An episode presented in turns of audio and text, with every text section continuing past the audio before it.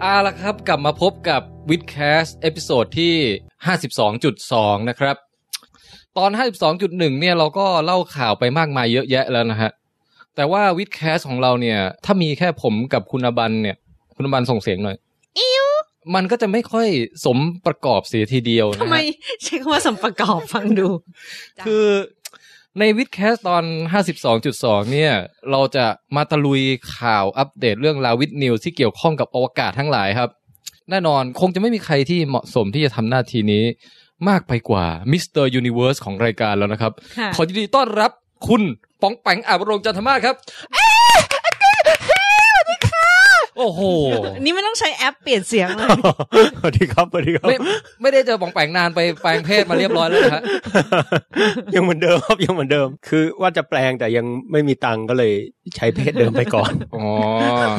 เบ้อ ได้ข่าวว่าปองแปงหมดตังค์ไปกับสิ่งอิเล็กทรอนิกส์บางอย่าง ซื้อมือถือใหม่ครับ โอ้ ซึ่งเป็นเรื่องที่ประวัติศาสตร์ควรจะจารึกไว้นะฮะ ขนาดนั้นเลยเหรอพี่ พี่ว่าขนาดนั้นเลยเว้ย แฟนๆรายการทุกคนตื่นเต้นมาก ไม่ว่าไปที่ไหนก็จะ แบบรู้พี่อบันรู้ใช่ไหมพี่บองแปงมีสมาร์ทโฟนแล้วอะไรเงี้ยทุกคนแบบตื่นเต้นพูดกันแบบทุกคนพูดแต่ประเด็นเนี้ย เมื่อวันก่อนคือเมื่อวานเลย ผมก็ไปพูดที่มสวมา ครับ พอพูดเสร็จก็มีรายการหนึ่งมาขอสัมภาษณ์สั้น อืม ๆ ปรากฏว่า ไม่ใช่ โอ้ ถ้าวูดดี้นี่ไม่น่าจะสัมภาษณ์สั้นนะฮะ เออเออ ปรากฏว่าแกมาสัมภาษณ์ผมตอนแรกจะมาก็มาคุยเรื่องวิทยาศาสตร์ทั่วไปอะไรไปเรื่อยอะครับ อือหือ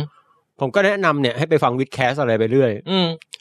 จู่ๆแกบอกว่า เอ๊ะ คุณป๋อง คุณป๋องใช้สมาร์ทโฟนเหรอไหน คือเคยไปอ่านมานะสุดท้ายไม่คุยเรื่องวิทยาศาสตร์เลยคุยแต่เรื่องมือถือผม สสรุปคือเนื้อหาสัมภาษณ์ยี่สิบเปอร์เซ็นต์ะเป็นเรื่องวิทยาศาสตร์ ที่เหลือคุยเรื่อง ชีวิตเปลี่ยนไปอะไรอย่างไร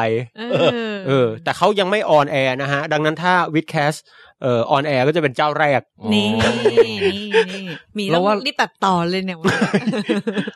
เราเราเกรินความน่าตื่นเต้นของการเข้าสู่โลกยุคสมาร์ทโฟนของป๋องไว้เพียง เท่านี้ก่อนดีกว่า อืม แล้วเดี๋ยวเราจะเข้าสู่ข่าวที่มัน เออเขาเรียกอะไร อาจจะสาระน้อยลงมานิดหนึ่ง แป๊บหนึ่งนะพี่ คือทำไมเราไม่ สลับกันหอปล่า คือทำไมเราคือตอนแรกที่ผมคิดไว้ ก็คือสมาร์ทโฟนก็แค่ อืม เกริ่นคุยกันทั่วไปนิดๆหน่อยๆแล้วจบ เออเออ แล้วก็ข่าวเนี่ยเดี๋ยวเรามาเตรียมตัวฟังข่าวน่าสนใจ แต่ปรากฏว่าข่าวเนี่ยต้องมาก่อน แล้วประสบการณ์การใช้สมาร์ทโฟนไว้ทีหลัง ใช่ จริง ๆ คุณแม็กแอปที่ทำแอปก็บอกว่าพี่ป๋องครับ รบกวนเล่าด้วยนะครับ ว่าชีวิตหลังใช้สมาร์ทโฟนเป็นยังไง ผมอยากรู้ ผมก็คิดในใจไม่ได้บอกไปว่าอ้าวคุณก็เคยเปลี่ยนผ่านมาแล้วนี่ คุณจะมาฟังผมทำไมเนี่ยคุณแอป ไม่มันเหมือน คุณแม็ อก ย่างนี้เว้ย เออ มันเหมือนแบบ เราเจอคนจากยุครอห้าคนหนึ่ง นี่ก็ ที่เขาเพิ่งมาโผล่ลงสยามพารากอนหนึ่างเงี้ยแล้วเราก็อยากจะรู้ว่าเขารู้สึกยังไงบ้าง โอเคโอเค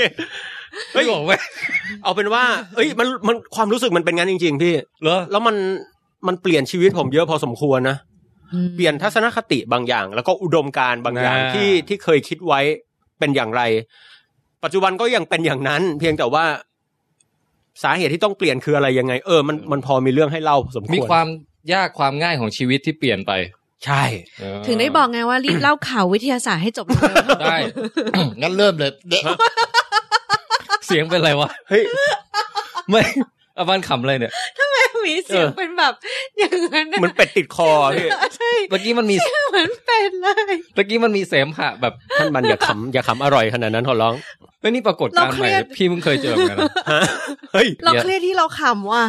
เพราะเราเพิ่งไปอ่านงานวิจัยมาเว้ยของมหาลัยอะไรวะ มันลง journal แบบ psychology เลยที่ดัง ๆ เลยอะแล้วเขาบอกบอกว่า คนที่ชอบขำมุกตื้นอย่างเช่น มุกตบหัวมุกหกคล้มมุกเสียงเปลี่ยนอะไรเงี้ย จะมี IQ ต่ำกว่าคนที่ขำมุกแบบดาร์กโจ๊กเว้ย นะเขาบอกว่ายกตัวอย่างดาร์กโจ๊ก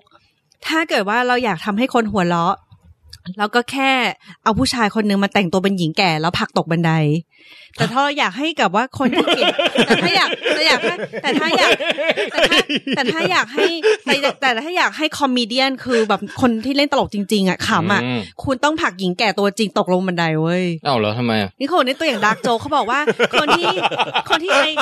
ไอไอผมไอผมที่ไอคิวสูงเนี่ยนะเขาบอกว่าคนที่ไอคิวสูงอ่ะ มันจะมีอารมณ์อย่างหนึ่งคือจะสามารถที่จะมองเห็นความจริง แล้วข้ามเอาเรื่องของอารมณ์เปราะบางไปได้ แล้วก็ไปเก็ตถึงความขำแต่ว่าถ้าเกิดว่าเป็นคนอื่นเนี่ยจะติดอยู่ที่ด่านประดาว่าเฮ้ยมันไม่ใช่เรื่องที่ควรตลกปะวะมันแบบเป็นเรื่องดาร์กคือไม่ไม่เก็ตว่ามันเป็นเรื่องสมมุติมันเป็นเรื่องที่แบบว่าเป็นการเปรียบเทียบอะไรเงี้ย อืม แล้วเขาบอกว่ามันเป็นผลสต u d ดี้ที่แบบ significant นะเว้ยเราก็เลยบอก เออเราไม่ขำกับดาร์กโจ๊กเลยว่ะ แล้วเมื่อกี้เนี่ยเราขำกับเสียงในคอพี่หมีอย่างเงี้ย แสดงว่าไอคิวเราต่ำใช่ปะวะ ก็มีไปได้วะ แต่ตลกง่ายไม่ได้ไอ้ไอ้นี่นะพี่ก็อารมณ์ดีอ่ะ เออ ดีไปเรื่อยเลย อ่า อ่ะต่อขอโทษ เอาต่อ นี่ถือว่าก็เป็นการเล่าข่าวของอาบันแล้วนะเมื่อกี้ อะไร ๆโอ้ วะ โหเฮ้ยโอ้โหวิดฟา ส fast news วันนี้เนี่ย ถ้าถามว่าข่าวเด็ดที่เป็นไฮไลท์คืออะไร แน่นอนฮะ ในช่วงต้นปีที่ผ่านมาเนี่ย โอ้โหนาซานี่ยิงรัวมาก อืม นะฮะ มีตั้งแต่เรื่องเอ่อของการค้นพบ exoplanet แปลกๆ อะไรที่แถวบ้านมองแปงอะทราวิสวัน อ๋อ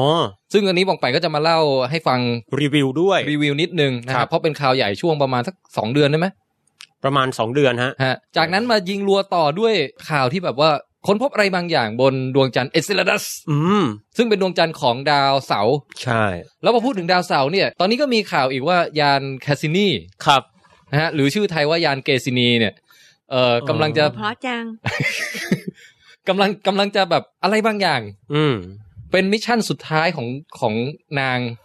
ครับ เดี๋ยวนะแคสซินีเป็นผู้หญิงผู้ชายผู้ชายนี่หว่า แคสซินี่ผู้ชาย แล้วตัวยานน่ะเป็นผู้หญิงผู้ชาย คือฝรั่งเขาชอบเรียกยานเป็นผู้หญิงกันนะ เหรอฮะ เออเรียกเรือเรียกยานอะไรเป็นผู้หญิงอะ ก็เรียกนางก็ได้พี่ เออเออเรามาดูภารกิจสุดท้ายของนางแคสซินี่กัน หรือควรนางสาววะพี่ ยังไม่ได้แต่งงานเนาะ ช่างมันเถอะ อ๋อ โอเค โอเค แต่อย่างไรก็ตามครับ ทั้งหมดทั้งหลายเหล่านี้จะอยู่ช่วงกลางๆ ตอน เพราะว่าข่าวที่หนึ่งที่เราต้องเล่าก่อนเนี่ย ผมแย่งตัดหน้าคุณป๋องเลย เฮ้ย เอา เรือดำน้ เป็นข่าวจากนาซาเหมือนกัน ครับครับ และเป็นข่าวที่วิดแคสเราเนี่ยจะไม่เล่าไม่ได้ ำ what the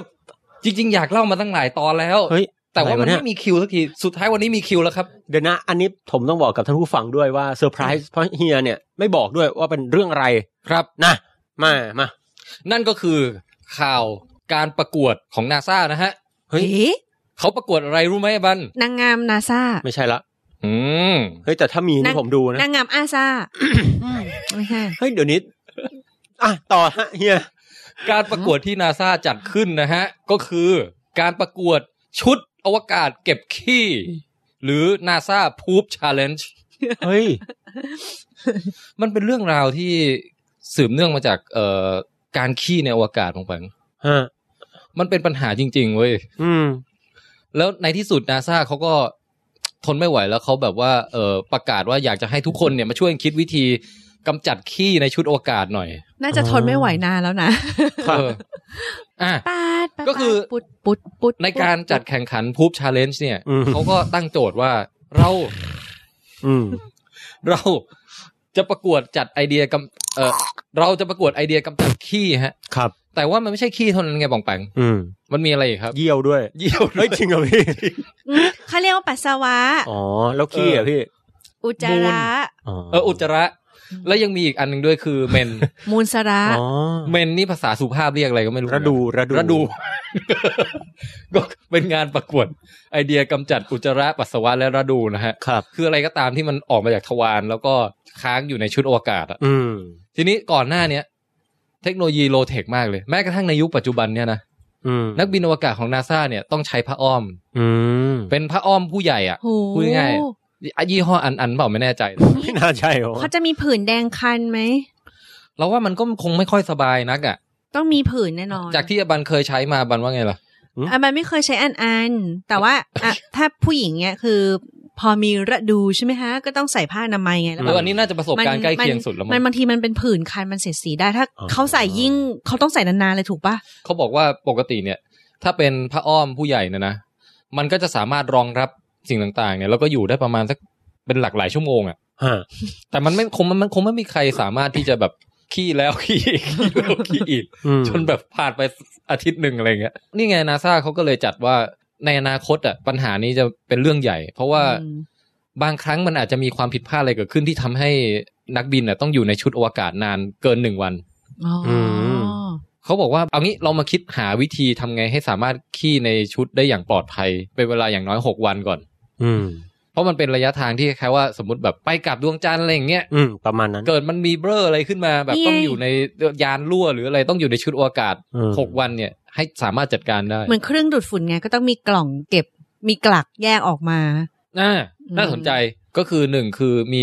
เอ่อโควต้าเยี่ยวให้วันละหนึ่งลิตรฮะ ครับ ต้องกำจัดให้ได้นะ อืม วันละหนึ่งลิตรก็ก็ ฉี่ไม่น่ายากว่ะพี่อ่ะ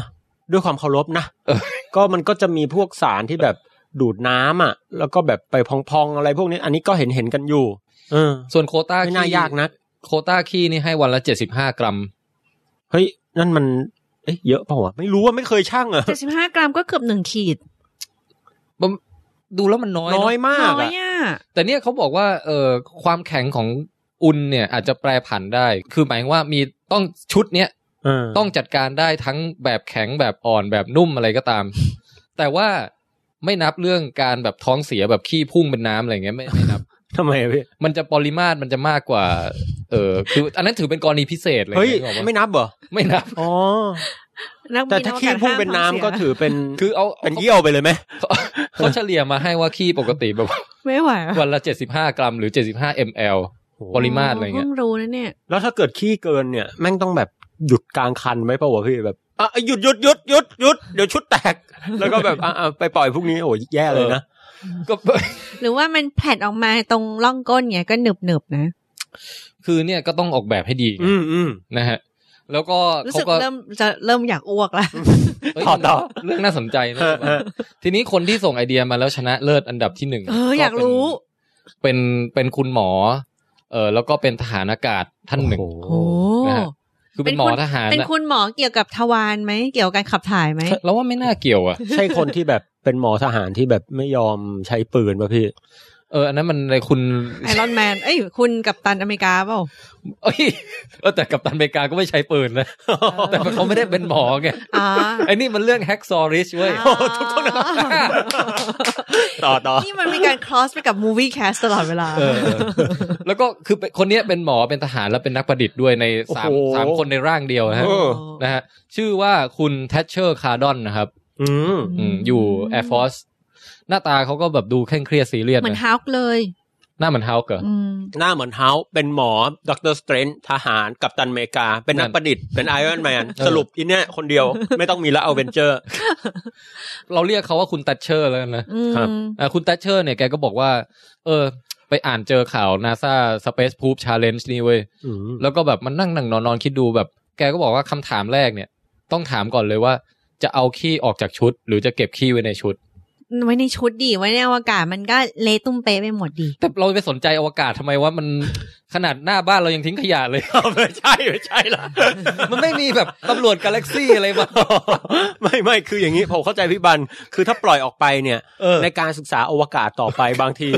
มันมันมันอาจจะเป็นตัวอย่างที่วุ่นวาย หรือความเร็ว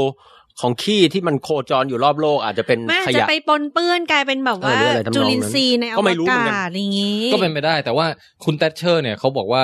อืมคิดไปคิดมาหกวันเนี่ย มันชุดมันต้องใหญ่มันต้องบวมมากเลย อืม ถ้าเกิดว่าแบบเก็บไว้สะสมไว้เขา ครับอบกอ่ะงั้นอันดับแรกเลยข้อแรกต้องปล่อยของเสียทิ้งไป อ่า แต่ปัญหาคืออะไรฮะ เออ พอมันอยู่ในอากาศปุ๊บเนี่ยการจะเปิดรูอะไรสักอย่าง เราอยู่ดีเราจะมาแบบแค่รูดซิปชุดออกมาแล้วแหวกตูดออกมาแล้วปล่อยออกไปเกิดอะไรขึ้นนะ มันก็เละเทะเป็นบล็อบบล็อบบล็อบ ไม่อันนี้คือเราไม่สนใจโลกภายนอกแล้วไง อืม เราสนใจว่าการเปิดรูของชุดอวกาศเนี่ยมันคือการทำลายจุดประสงค์ของการมีชุดอวกาศตั้งแต่แรกนี่หว่า ใช่ ก็คือเราก็ตายไง เออ เพราะฉะนั้นการจะเข้าออกจากชุดได้ต้องมีแอร์ล็อก อ่า แอร์ล็อกก็เหมือนเป็นยังไงบางปัง มันก็เหมือนกับไอ้มันเป็นห้องห้องหนึ่งอะฮะ ที่แบบใส่ขี้เข้าไปก่อนมั้ง เนาะคือคือคือจากเรา มี อะ ประตู ใส่เข้าไป สองชั้น ก่อนเออสองชั้น แล้วก็ล็อกปิด เออ ปิดจากชั้นเราอะแล้วก็เปิดด้านนอกออก อ่ะฮะ เออเหมือนประตูห้างสรรพสินค้า เหมือนแบบ เหมือน เออประตู เหมือ กั้ น น ในห ก นัง ลาง เอเลี่ยนทั้งหลายไง ที่มันจะต้องวิ่งหนีกันอยู่ในนั้นนะมันก็จะต้องมีล็อกด่านที่หนึ่งด่านที่สอ ใช่ ง เพราะถ้าเกิดอยู่ดีเปิดประตูเลยมันก็จะทุกอย่างจะฟุ้งออกไปนอกชุดเลยอย่างเงี้ย ม นึกออกมา ค่ะ เพราะความดันชุดมันจะตกอากาศที่เราต้องใช้หายใจแล้วก็ อืม หาย อืม อะไรทำนองเนี้ย จ้ะ เขาก็เลยบอกว่าเอองั้นต้องมีแอร์ล็อกอันเล็กๆ อยู่ตรงเป้ากางเกง อืม แอร์ล็อกเล็ก ๆเขาก็เลยออกแบบบอกว่าพอเปิดประตูมาปุ๊บ ให้มีการสอดกางเกงในพับที่พับเป็นโอริกามิไว้เข้าไปเว้ย เออ เอ๊ะ เสร็จแล้วพอเข้าไปถึงปุ๊บอ่ะมันก็จะกางออก พอกางออกมันก็จะเป็นเหมือนเป็นกางเกงในที่มีความซึมซับสูง แล้วก็รองรับขี้รองรับเยี่ยวอะไรเสร็จแล้วหลังจากนั้นมันสามารถพับปุ๊บปุ๊บปุ๊บปุ๊บแล้วดึงกลับออกมาทางรูเดิมได้ โดยโดยชุดไม่สูญเสียอากาศ ล้ำแต่ตอนพับมันก็ต้องรูใหญ่กว่าเดิมดิ อะไร พั นะ คนขาออกอ่ะ มันต้องพับให้ มันมีการพับกลับได้เว้ย แต่มันต้องพับให้เป็นรูที่แบบขนาดยังพอลอดรูเดิมออกมาได้ นั่ แอน สิ ร์ล็อกนั่นน่ะ เพราะว่ามันหุ้มขี้ไปแล้วเนี่ยเฮีย อ๋อ เออว่ะนะ อันเนี้ยน่าสนใจ น่าส อาน จ ใจ น่าสนใจ อาจจะต้องผมผมคิดว่ามันจะต้องเป็นสารอะไรสักอย่างที่ซึมซับดีจนรูปร่างไม่เปลี่ยนเยอะอะไร ตอน เงี้ย นั้นนะฮะ เอาหลักการง่ายคือแกเนี่ย เออเป็นหมอใช่ไหมแกก็เลยเอาไอเดียมาจากพวกแบบ เออ เวลาเขาผ่าตัดโดยการเจาะช่องเล็กๆ ในร่างกายอะไมโครเซอร์เจอรี่อะไรพวกนั้นอะที่แบบสอดกล้องเล็กๆเข้าไปอะสอดครีม สอดกันไกลเล็กๆเข้าไปเขาทำยังไง มันต้องมีคืออุปกรณ์พวกนั้นน่ะน่าจะเอามาประยุกต์ใช้กับเคสเหล่านี้ได้ อืม เออ แล้วก็ไอเดียอีกอย่างก็อย่างที่บอกคือต้องมีแอร์ล็อกสำหรับป้องกันอากาศรั่ว อืม แล้วก็สามารถ คือพูดง่ายคือแก พยายามจะประดิษฐ์วิธีที่ทำให้คนเราเนี่ยเปลี่ยนกางเกงในได้โดยไม่ต้องถอนกางเกงอ่ะ อืม แต่แต่แต่ว่ามัน คือยังไม่ค่อยเข้าใจกลไกในการที่กางเกงในกระดาษที่พับเข้าไปแล้วมันกาง แบบเป็นตามรูปทรง แล้วมัน อ่าฮะ กางยังไงคือการต้องล้อมรอบหมดเลยเพราะถ้าการกางแค่แปะเป็นแผ่นแปะก้นอย่างเดียวเงี้ย มันอุจจาระมันก็ไหลออกมาได้อีก อืม ก็อันนี้เราพูดตรงเราก็ยังไม่เห็นภาพเหมือนกัน มันมี แต่ชนะ วิดีโอ คือมันมีวิดีโอสาธิตด้วยนะ อ๋อ แบบเขาเอาชิ้นส่วนอะไรมาวางให้ดู แต่ว่ามันเราดูแล้วยังงงๆเหมือนกันอ่ะ ผมเดานะ หลักการก็คือมีมีกางเกงในพับพับเป็นอันเล็กอยู่ อืม แล้วก็ชุดเนี่ยมีแอร์ล็อกเป็นระบบพิเศษของแก เออ เอาไอไอไอตัวเนี้ยใส่เข้าไปในในช่องแอร์ล็อกนั้น แล้วก็ แล้ว ปิด พองได้ ปิดก่อน เอาปิดก่อน ปิดด้านนอกก่อน เสร็จพับเสร็จปุ๊บรูด้านในจะต้องเปิด แล้วไอตัวเนี้ยมันน่าจะมีอะไรบางอย่างทำให้ไปพองเกาะตูด เออเออ เสร็จปุ๊บขี้แพรดออกมาปุ๊บ มันจะต้องมีกลไกสักอย่างดึงกลับเข้าไปในแอร์ล็อกแล้วก็ล็อกปิดชุเอดอ ด้านใน แล้วก็เปิดด้านนอกดึงมาทิ้งประมาณนั้นน่ะ น่าจะประมาณนั้นนะฮะ ผมผมเท่าเท่าที่ฟัง น่าสนใจ โอเคครับ ไปศึกษามาเพิ่มเติมนิดหน่อยนะครับ คือมันไม่เชิงเป็นการสอดกางเกงในเข้าไปซะทีเดียว แต่มันมีสองสเต็ปฮะ สิ่งที่สอดเข้าไปเป็นอันแรกเนี่ย มันจะเป็นโถส้วมที่เป่าลมให้พองได้อะครับ คือนึกภาพแบบเวลาขึ้นเครื่องบินแล้วเขาจะมีบอกว่า เออเสื้อชูชีพเนี่ยให้ดึงสายปุ๊บอย่างนี้แล้วมันจะแบบพองลมขึ้นมากันนะและอันเนี้ยคือเขาใส่เป็นแฟบๆเข้าไปผ่านทางรูแอร์ล็อกเนี่ย แล้วก็พอพองลมอุ๊บมันก็จะขึ้นมาเป็นโถส้วมที่แบบมีสเปซมีที่ให้แบบเราขี้ใส่ลงไปได้อย่างเงี้ยฮะ เสร็จแล้วพอขี้เสร็จปุ๊บเนี่ยมันก็จะแบบมีวิธีพับเก็บคอนเทนต์แล้วก็ดึงกลับออกมาได้อย่างเงี้ยนะฮะอันนี้ชั้นที่หนึ่งเอ่อชั้นที่สองเนี่ย เราก็ต้องทำความสะอาดพวกคราบวัตถุที่ยังเหนียวติดเอ่อแก้มก้นหรืออะไรทั้งหลายหรือพูดง่ายคือการเช็ดตูดนั่นเองนะครับ ในการเช็ดตูดเนี่ยคุณตัชเชอร์เนี่ยเขาประดิษฐ์เป็นแท่งพิเศษที่เรียกว่าแท่งไฮจีนวานขึ้นมานะฮะแท่งไฮจีนวานนี่ก็คือคือดูเหมือนกับเป็น คือผมดูตามรูปนะฮะเดี๋ยวจะเอาวิดีโอและภาพทั้งหมดเนี่ย ไปใส่ไว้ในเว็บไซต์ withcastthailand.com นะฮะเอ่อคือมันลักษณะเหมือนเป็นเป็นผ้าเย็นที่แบบม้วนมาอย่างแน่นมากครับ แท่งผ้าขนหนูม้วนม้วนแล้วก็แบบเหมือนสอดเข้าไปในท่อ แล้วมีวิธี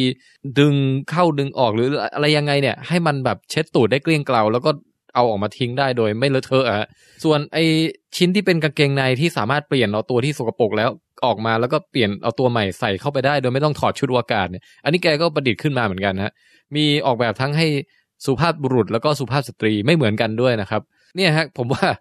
ด้วยความทุ่มเทแล้วก็คิดละเอียดทั้งหมดนี้นะฮะ ก็เลยทำให้คุณตัชเชอร์คาร์ดอนเนี่ยได้รางวัลที่หนึ่งไปครับ น่าสนใจแสดงว่าตอนนี้เป็นแค่ไอเดียแต่มันยังไม่ได้มีผลิตภัณฑ์ตัวนี้ คือเขาเขาให้ อ่า เขียนไอเดียส่งประกวด แล้วก็ อ๋อ ทำโปรโตไทป์ออกมานิดนึง แบบสาธิตให้ดูแบบเป็น อือฮึ ชิ้นส่วนไปหาสายยางอะไรแถวบ้านมาทำให้ดูนิดนึงอะไรเงี้ย อืม เออ แต่ผมงงอย่างหนึ่งคือไอโอริงามิเนี่ยพี่ อะไรก็ตามต่อไปเนี่ย ถ้ามันเป็นการพับเนี่ยแม่งจะเป็นโอริงามิเลยปะ คือญี่ปุ่นนี่คือแบบ คือต่อไปเนี่ยไม่ว่าจะผมผมจะพับหาพับเหวอะไรก็ตามเนี่ย มันถูกตีตราไปแล้วอ่ะ นั่นดิ ไม่แฟร์เลย มันใช้สือไปนะ ไม่ เออ เรารู้ได้ไงเขาอาจจะเป็นโอริกามิจริงๆคือเป็นรูปนกเลยไง ไม่แต่ คือส่งเข้าไปในก้นไงแล้ว เฮ้ มัน ย ก็พองแล้วออกมา บ้า แบบเป็นพญาอินทรีออกมาเป็นตัวหนึ่งก็ได้ อันนี้เราพูดไปเองนะจริงๆเขาไม่ได้ใช้คำว่าโอริกามิใน อ๋อ อ๋อ เอาเป็นว่ามันเป็น อยู่ที่เคียร์นี่เอง มันเป็นอุปกรณ์รองรับขี้ที่สามารถม้วนเป็นเล็ก ๆ แล้วสอดเข้าไปในรูเล็ก ๆ ได้ ฮะฮะโอเคโอเค ห แล้วแกไอเดียเนี้ยแกได้มาจากการที่แกเป็นหมอไง อืม อย่างไรก็ตามก็นี่นะฮะ รางวัลที่หนึ่งได้รับไปหมื่นห้าพันเหรียญ เฮ้ย จากนาซา เยอะจัง หมื่นห้าพันเหรียญคิดเป็นเท่าไหร่ สี่สี่แสนนะพี่ เยอะนะ แสห้าเออ เยอะดิ แล้วก็รางวัลที่สองก็มีได้หมื่นหนึ่งแล้วก็รางวัลที่สามได้ห้าพัน อืม เออโห นาซาบอกว่าจะเอาไอเดียของสามสามรางวัลเนี้ยฮะซึ่งก็ไปดูข่าวได้นะ เดี๋ยวรายละเอียดข่าวเดี๋ยวไปแปะไว้ให้นะฮะ ครับ นาซาบอกว่าจะเอาไอเดียของคนที่ชนะเนี่ยมารวมกันแล้วเดี๋ยวไปสร้างของจริง อืมอ๋อมารวมกันโอเค อืม ก็เดี๋ยว เฮ้ย ลองติดตามดู ไอ้วิธีแบบนี้เดี๋ยวนี้มันก็ดีเหมือนกันนะพี่คือแบบ ใช้อินเทอร์เน็ตใช้การกระจายข่าว แล้วก็ระดมเหมือน ให้มาช่วยกันอะไร crowd อย่างเงี้ย sourcing เนาะ เออ อืม เออ มันมี มันอย่างนี้ด้วยเวยเหมือนเป็นเว็บตั้งรางวัลน่ะ เหมือน เหมือนแบบ ถ้าเป็นหนังคาวบอยก็คือเดินไปดูที่บาร์ว่าแบบวันนี้มีประกาศล่าค่าหัวใครบ้างเงี้ย อันนี้ก็ไปที่เว็บเนี้ยซึ่งเราจำชื่อไม่ได้ เฮ้ย มีด้วยเหรอพี่ เว็บชื่อ hero x นะครับ hero x com เออ แล้วมันจะมีชาเลนจ์ต่างๆเว้ยว่าใครทำได้ได้กี่บาท ได้กี่ เฮ้ย พี่ บาท แปะไว้หน่อยดิเผื่อผมจะไปแบบล่าค่าหัวบ้างใช่ใช่ น่าสนใจนะ ใช่ ช่วงนี้ยิ่งจนๆอยู่ เอาด้วย อันเนี้นาซาก็ใช้เว็บนั้นเป็นเป็นแบบ อืม เป็นที่ประกาศอะเออ นี่ผมอาจจะแบบร่ำรวยจากการล่าค่าหัวอย่างนี้ก็ได้นะพี่ น่าสนใจเว้ยเออ ทีเนี้ยในเรื่องของขี้เนี่ยขี้อวกาศเนี่ยนะพี่มีเรื่องเล่าอันหนึ่ง อ่า คือคราวก่อนเนี่ยเราเล่าถึงเอ่อการขี้ในอวกาศ ยุคหลายสิบปีก่อนอะ อืม ยุคที่แบบ อพอลโล อพอ อะ ลโลอะไรอย่างเงี้ย เออ แต่นี่มันมีเรื่องเล่าอีกเรื่องหนึ่งที่มาจากยุค Space Shuttle เว้ย Space Shuttle ก็คือกระสวยอวกาศ ใช่ฮะ ครับ ลองไปเสิร์ชดูได้นะครับ รายละเอียดเป็นมิชชั่นลับมิชชั่นคลาสสิฟายด้วยนะ ของ Space Shuttle Discovery ฮะ รหัสภารกิจ SDS 33 เออ เรื่องราวก็คือว่าเช้าวันหนึ่งเนี่ย กัปตันเนี่ยฮะ อืม เออลุกขึ้นมาเดินไปขี้ในส้วม อืม นนี้มีส้วมแล้วนะครับ นะฮะ อยู่ในกระสวย อยู่ในกระสวยอวกาศเนี่ย อืม เสร็จแล้วแกก็นั่งเอาตูดแปะลงไปตรงส้วมเว้ย อืม แล้วปรากฏว่า ไอ้ระบบดูดของดูดลมของส้วมอ่ะ อ๋อเหมือนมันอยู่บนเครื่องบินไง อืม แบบนั้นน่ะ อืม มันเสือกรั่วออกไปนอกยานเว้ย เฮ้ย แล้วก็สุดท้ายคือแบบมีลมรั่วออกนอกยานอ่ะ แล้วแกต้องเอาตูดแกแปะเอาไว้ เพื่อป้องกันไม่ให้ลมอ่ะ มันแบบรั่วออกจากยานเดียว คือคือถ้าเป็นหนังทั่วไปเนี่ยเขาก็จะมีอุปกรณ์เทปอะไรมามาแปะนี่คือไม่มีก็เลยเอาตูดตัวเอง พูดเป็นเล่น สียสะเอาตูดตัวเองอุดไว้ก่อน ตูดอุดไว้ก่อน แต่ว่าตูดอุดเนี้ยมันก็ยังมีรูเล็กน้อยให้ลม ตูดอุด ดูดรั่วออกไปได้อยู่ดีเว้ย เออ ดี๋ยว สิ่งที่เกิดขึ้นตามมาก็คือว่าเซ็นเซอร์บางอย่างเนี่ย มันดีเทคได้ว่ายานเนี่ยความดันตกลงหรือว่า เอออ อากาศรั่วหรืออะไรอย่างเงี้ยมันก็เลยไป activate ระบบฉุกเฉินเว้ยให้ปล่อยอากาศสำรองออกมา เออ แล้วอะแต่ว่าประเด็นคืออากาศสำรองเนี้ยมันเป็นอากาศที่เย็นจัดมาก เออ เพราะมันไม่ได้ปรับอุณหภูมิมาก่อนอะไรเงี้ย อ๋อ แล้วไอ้ช่องช่องเป่าอากาศสำรองอะแม่งเสือกอยู่เหนือหัวกับตันพอดีไง ไม่ต้องสั่นเลยนะ เพราะฉะนั้นแกจึงได้รับทั้งแบบลมดูดจากใต้ตูด แล้วก็ลมเป่าจากเหนือหัว อ่ะหมีแล้ว เฮ้ย เรา เดี๋ยวนะ อันนี้คือตลกลายป่ะพี่ ขำนะข แล้วเราไอ ำเออ ตูดอุด แล้วก็ ลมที่ดูดตูดเนี่ย เป็นลมแบบทำให้ตูดอืมนักกัปตันเนี่ย คือแข็งแบบตายเป็นเนื้อตายไหมอ่ะ แล้วว่ามันไม่ได้มันไม่น่าจะเป็นลมที่ดูดแรงขนาด อืมอาจจะไม่เยอะมาก ขนดนั้น อาจจะ อ๋ออ อาจจะแค่อุดรู แต่นึก หรือ ส อะไร ภาพถ้าเป็นป่องแบบ มั แล้วทำไงอ่ะ มันทุลักทุเลนะ สุด เอ อ สุดท้ายเนี่ยถ้าใครอยากรู้รายละเอียดไปเสิร์ชนะฮะ SDS 3 3ภารกิจลับมิชชั่นนี้ ๆ รับ เออ ตอนนี้ไม่รับอีกต่อ แล้ว ไป ก็ ครับ คือเป็นนักบินอวกาศมันต้องบันทึกทุกอย่างนะ ต่อให้มีเรื่องเบ้ออะไรเกิดขึ้นก็ต้องรายงานอะไรเงี้ย อย่าเห็นหน้าเขาจังเลย อ่ะ แล้วเขาทำยังไงที่จะเอาอะไรสุดท้ายมาอุดแทนตูดเขาได้บ้างะ คือสุดท้ายคงมีการแบบติดต่อไปยังแบบเพื่อนร่วมทีมอะไรเงี้ย เขาคงตะโกนเฮ้ยเฮ้ยเฮ้ยมาช่วยกูเร็ว เฮ้ย มึงมันดีดิ ส้วมดูดติด เออ ที่ลมเย็นเป่าหัวเงี้ย ผมว่าต้องตะโกน สภาพ อ่ะ แย่มากอะ นั่นดิแล้วภาวะตอนที่เราเข้าซ่วมเนี่ยนะแบบการอยู่ในภาวะการปลดปล่อยเนี่ย มันเป็นภาวะที่ไร้การปกป้องตัวเองคือมันเป็นภาวะที่อ่อนแอที่สุดของร่างกายนะ ใช่ใช่ แล้วแบบไม่มีแบบคือถอดกางเกงถอดอะไรอย่างเงี้ยแล้วอยู่ดีโดนอย่างนั้นคือแบบเราต้องเรียกให้เพื่อนมาช่วยในสภาวะนั้นมันมันมันแย่มาก ก็เอาหน่านะ แต่ก็มี น คุ ช่ว ณ ยไม่ได้พี่ มีคุณแบบไม่รู้ ใช่ ต้นหนหรือเขาเรียกตำแหน่งอะไรสักอย่าง เออ วิศวกรประจำยานหรืออะไรเขาก็มาช่วย กู้กู้ชีพได้สำเร็จเว้ย โอ้โห คือในที่สุดก็พยายามแบบ เออซ่อมจนกระทั่งอ่ามันเลิกมันหยุดรั่วแล้วอะไรอย่างเงี้ยนะฮะ แล้วแผมนึกว่าตูดอุดอยู่คือพอรู้ว่ารั่วปุ๊บเนี่ยเขาทำไงเขาต้องแบบเอาตูดแบบไม่แน่นปิดขาเอาให้หมดเลยอย่างเงี้ย ไม่แล้วที่สำคัญคือขี้ไปหรือยัง ไม่รู้ แล้วว่ามีผลนะ มีผลมีผ ถ้า ล ถ้ายังไม่ขี้ตอนนั้นก็คือมันก็คงซัวไปจนหมดแล้วล่ะ เออ แต่อย่างไรก็ตามก็มีเพื่อนมาอุดไว้ได้แล้ว แต่การอุดนั้นเป็นการอุดชั่วคราวไว้ยหลังจากนั้นน่ะต้องรายงานมายังแบบฐานบัญชาการที่โลกอ่ะ แล้วก็บางแปงเคยดูเรื่องอพอลโล 13ป่ะ ยังเลยพี่ เฮ้ยมันจะมีฉากที่อันนี้ไม่ถึงกับสปอยมาก แต่ว่ามันมีฉากที่เกิดปัญหาอะไรขึ้นบนยานปุ๊บอ่ะ มันต้องติดต่อมาที่เอนจิเนียร์บนโลก แล้วก็เอนจิเนียร์บนโลกก็ จะหา เอ วิธีแก้ปัญหา เอาของทุกอย่างที่อยู่บนยานนะมาวางรวมกองกันบนโต๊ะเว้ย อืม แล้วก็แบบอันไหนใครสามารถประดิษฐ์อะไรจากของที่สามารถหาได้ในยานเหล่านี้บ้างอะ อืม ก็ว่าให้แบบอิมพอไวส์อ่ะ อืม อันนี้ก็เหมือนกันเว้ยเขาก็แบบ วิศวกรบนโลกต้องมาดูว่าในยานี้มันมีอะไรให้เอามาประยุกต์ใช้แก้ปัญหาซ่วมได้มั้งวะ อืมอืม เออ แล้วในที่สุดก็แบบโอ้โหติดต่อสื่อสารกันอยู่นานแล้วก็สุดท้ายก็ซ่อมซ่วมได้สำเร็จนะฮะ ซึ่งถ้าเกิดว่าไม่สำเร็จเนี่ย ถ้าไม่สำเร็จเนี่ยต้องกลับโลกเลยนะ พร้อมตูดอย่างนั้นอยู่เหรอ ตูดบานอะเฮ้ย แล้ว แต่เดี๋ เขา ยว จะ นะ บังคับบัญชาการยังไง อะ แล้วแล้วเอออืม แบบเอื้อมมือไปอย่างเงี้ยตูดก็อุดอยู่อ๋อมีเพื่อนมาช่วยแล้วชั่วคราวใช่ไหม ใช่ ช่วย อย่างนั้นก็ผัดตูดได้ เฮ้ยแต่เดี๋ยวนะเรื่องนี้มันเป็นเป็นคลาสสิฟาย คลาสสิฟายครับหมายถึงว่าภารกิจว่าขึ้นไปทำอะไรเนี่ยคลาสสิฟาย อ๋อ แต่ว่าไอ้เรื่องขี้เนี่ยก็เป็น เป็นที่รายงานกันได้นะเออ ครับผม ไม่แน่ใจเหมือนกัน แต่แต่อย่างไรก็ตามก็อย่างที่เฮียบอกอะนักบินอวกาศนี่เขาทำอะไรเขารายงานหมดเลยเนาะ ใช่ เออ แล้วก็ต้องแบบ ต้องเป็นต้องเป็นทีมที่แบบพึ่งพากันได้